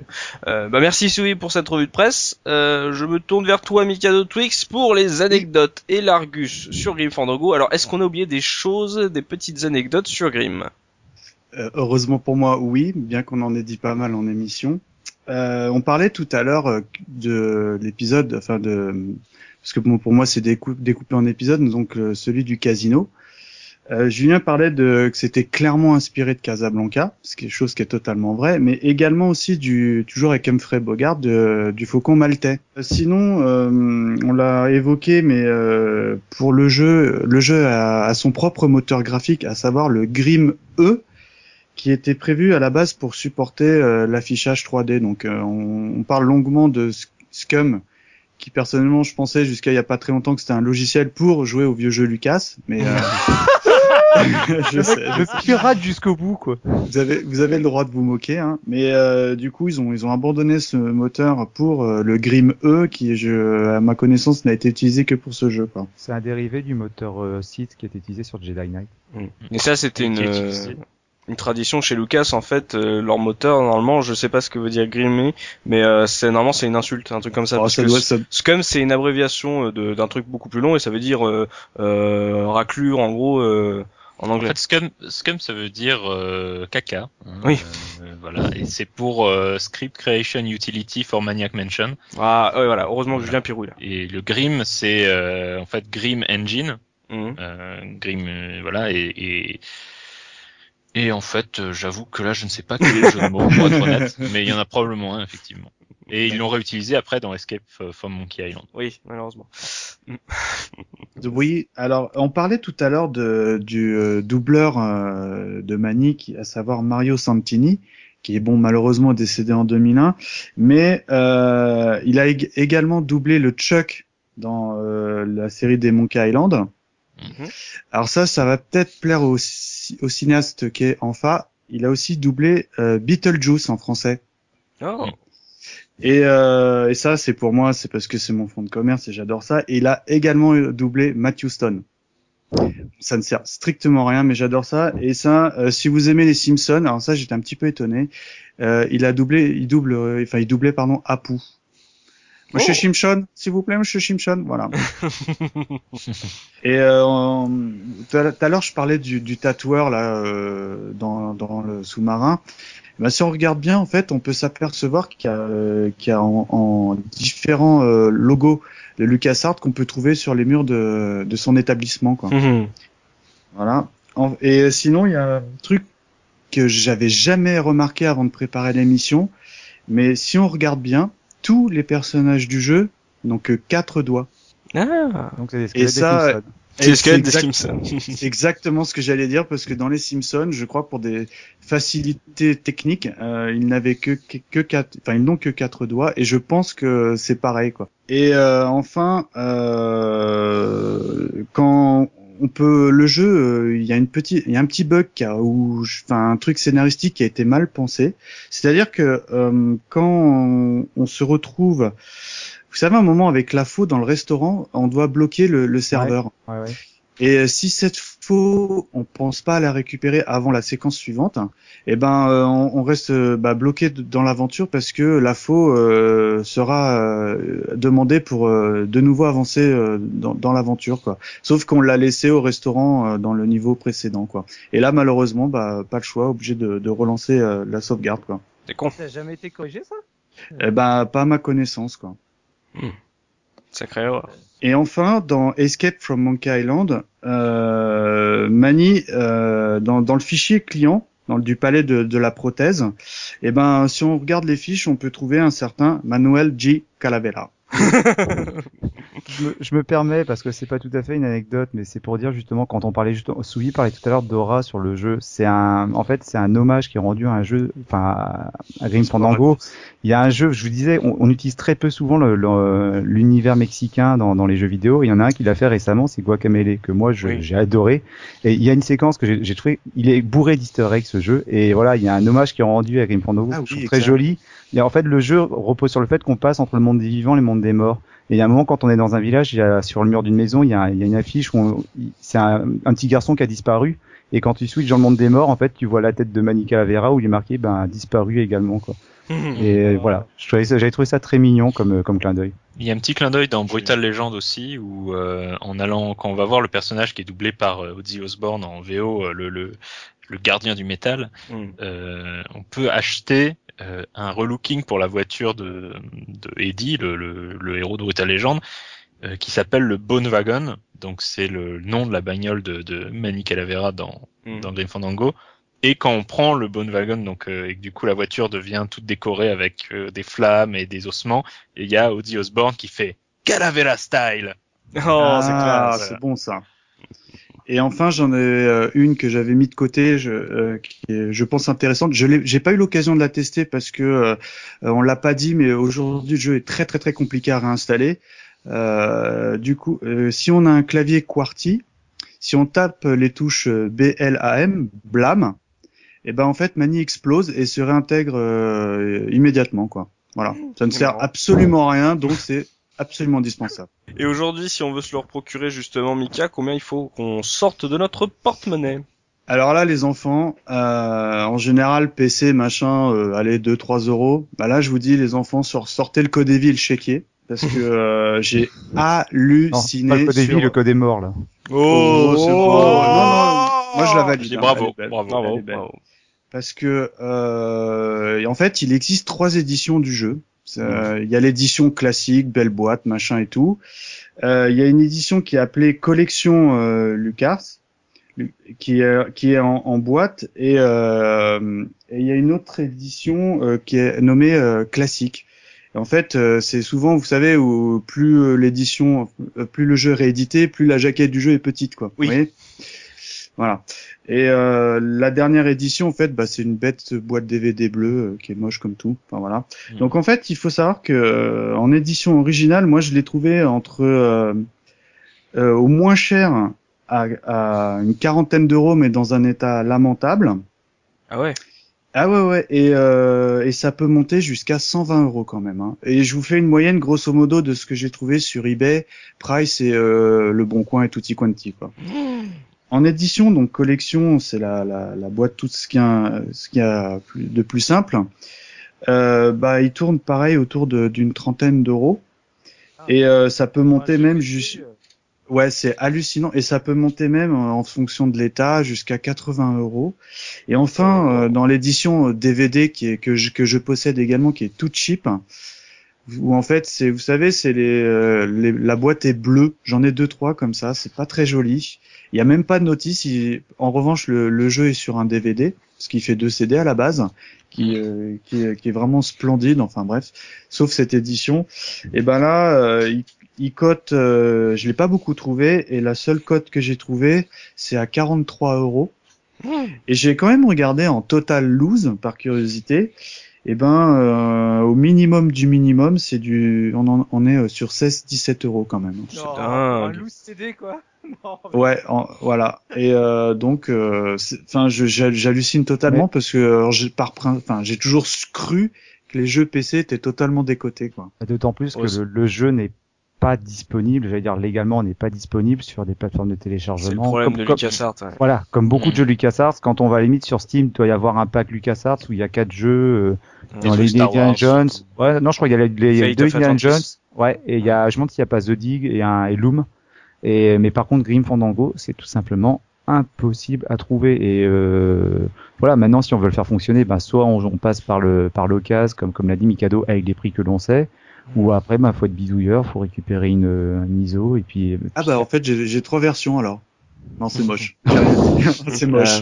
Euh. Sachant qu'il y a le, le- sur le modèle de Scum VM, qui est le, le petit émulateur qui permet de faire tourner les, les point and click euh, non seulement de LucasArts mais aussi d'autres éditeurs euh, et de, de profiter d'un certain nombre de- d'options supplémentaires euh, sur nos PC modernes.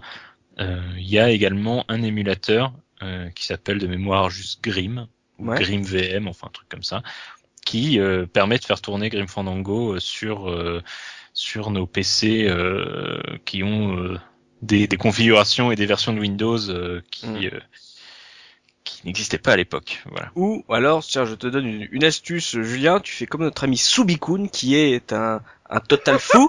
Subikun, quelle est ta technique pour jouer au vieux jeu? je garde tous mes PC. Faut avoir la place. depuis, depuis mon premier euh, qui tourne sur, sur un vieux Windows 95 jusqu'à aujourd'hui, j'ai gardé mes PC. Donc euh, je réinstalle en fonction du, de la config. Et Oz, t'as pas, t'as pas réussi justement à le faire tourner là? Tu nous avais dit euh, correctement sur une config actuelle, si, si, non? Si, si, je l'ai, je l'ai récupéré, j'ai- mais il a fallu bidouiller un peu. Je suis passé justement par le l'émulateur dont parlait, euh, dont parlait Julien, où tu es obligé d'in- d'installer un nouveau, un nouveau launcher parce que le launcher original bug sur le jeu, sinon c'était une horreur. Le jeu passait son temps à planter, le son, dé- le son déconnait, et même là, sur ce que j'ai, il y a certaines séquences sur les cinématiques où le son a tendance à, à pétouiller un petit peu. Sinon, ça reste très propre. Mais voilà, faut, faut bidouiller un petit peu. C'est pas compliqué.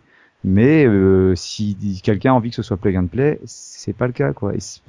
C'est- frustrant, c'est frustrant de voir qu'on a qu'on a un panel de jeux là, pas que Grim Fandango, mais tout le catalogue de, de LucasArts finalement, qui euh, qui n'est pas qui n'est pas qui n'est pas disponible de manière simple. Quoi. Eh ben, lançons un appel à Disney. Tiens, Disney, s'il y a des gens de Disney qui écoutent la case rétro, je sais qu'il y en a certainement. Euh, voilà, si vous euh, si vous voulez faire plaisir aux rétro gamers et aux gens euh, qui ont envie de découvrir de très bons jeux d'aventure, s'il vous plaît, ressortez les jeux d'aventure LucasArts, ça nous ferait plaisir, s'il vous plaît. Donc euh, c'est tout pour la note et l'Ardus, Mika? C'est déjà pas mal. Et c'est déjà beaucoup, et c'est déjà pas Parce mal. que, disons, 100 120 balles le jeu, euh, euh, je- j'en ai deux, je suis content. Hein. Oui, oui, en plus il tourne pas sur ton PC, c'est génial. c'est dommage. Ouais, Ouais, mais ils font super classe sur l'étagère. Oui, voilà, c'est ça. Bah, achetez-vous un poster, ça coûte moins cher. Euh, c'est là-dessus que va s'achever ce podcast Grim Fandango. Merci à vous, messieurs, d'avoir participé à cette émission, d'avoir partagé vos souvenirs, votre expérience sur ce jeu de LucasArts. Merci à toi, Julien, euh, d'avoir accepté notre invitation, de nous avoir euh, apporté euh, tes souvenirs sur ce jeu. Ça nous a fait extrêmement plaisir de te recevoir sur la Bah, case. rétro. mais, merci à vous. Moi, ça m'a fait extrêmement plaisir de me joindre à cette émission. Voilà. Tu reviens puis- quand tu veux. Et puis, et puis surtout, je, je précise, ouais, on, on, on le dit pas, je sais pas si on le dit suffisamment souvent quand on a des invités, mais merci justement pour pour la, la rapidité de ta réponse, pour Oui. euh, pour ta disponibilité justement pour préparer l'émission, pour faire les tests, Mm. pour être resté, pour avoir pu bah, discuter de, de, de, de plein de choses. C'était vraiment, euh, c'est super agréable. Moi, c'est c'est un truc que je répète à chaque fois, c'est un truc qui me fait toujours super plaisir, c'est que quand on reçoit des invités, c'est pas que pour les, les émissions, il y a vraiment il y a un véritable échange, quoi. Et ça, ça fait vraiment, euh, ça fait zizir, quoi. Ça fait zizir, t'as vu? Euh, Bien entendu, merci à vous, chers auditeurs de la case rétro, de nous avoir suivis. N'hésitez pas à nous partager vos propres souvenirs sur ce jeu sur les forums de la case rétro.fr. Et si vous ne l'avez jamais fait, que vous avez envie de vous y replonger, si vous a, si on vous a donné envie de vous l'essayer, bah essayez de replonger dans, Allez-y. dans le grim. enfin, des- faites ce que vous pouvez, mais euh, c'est vraiment un, un- un jeu à faire, un jeu de qualité, un, un univers d'une richesse assez folle. Donc euh, n'hésitez pas à nous partager vos propres souvenirs ou à en discuter avec nous sur Facebook, Twitter, sur les forums de la case rétro. On se donne rendez-vous très prochainement pour un nouveau podcast de la case rétro. D'ici là, n'oubliez pas, le rétro gaming est l'avenir des consoles next gen. Salut, salut Adios.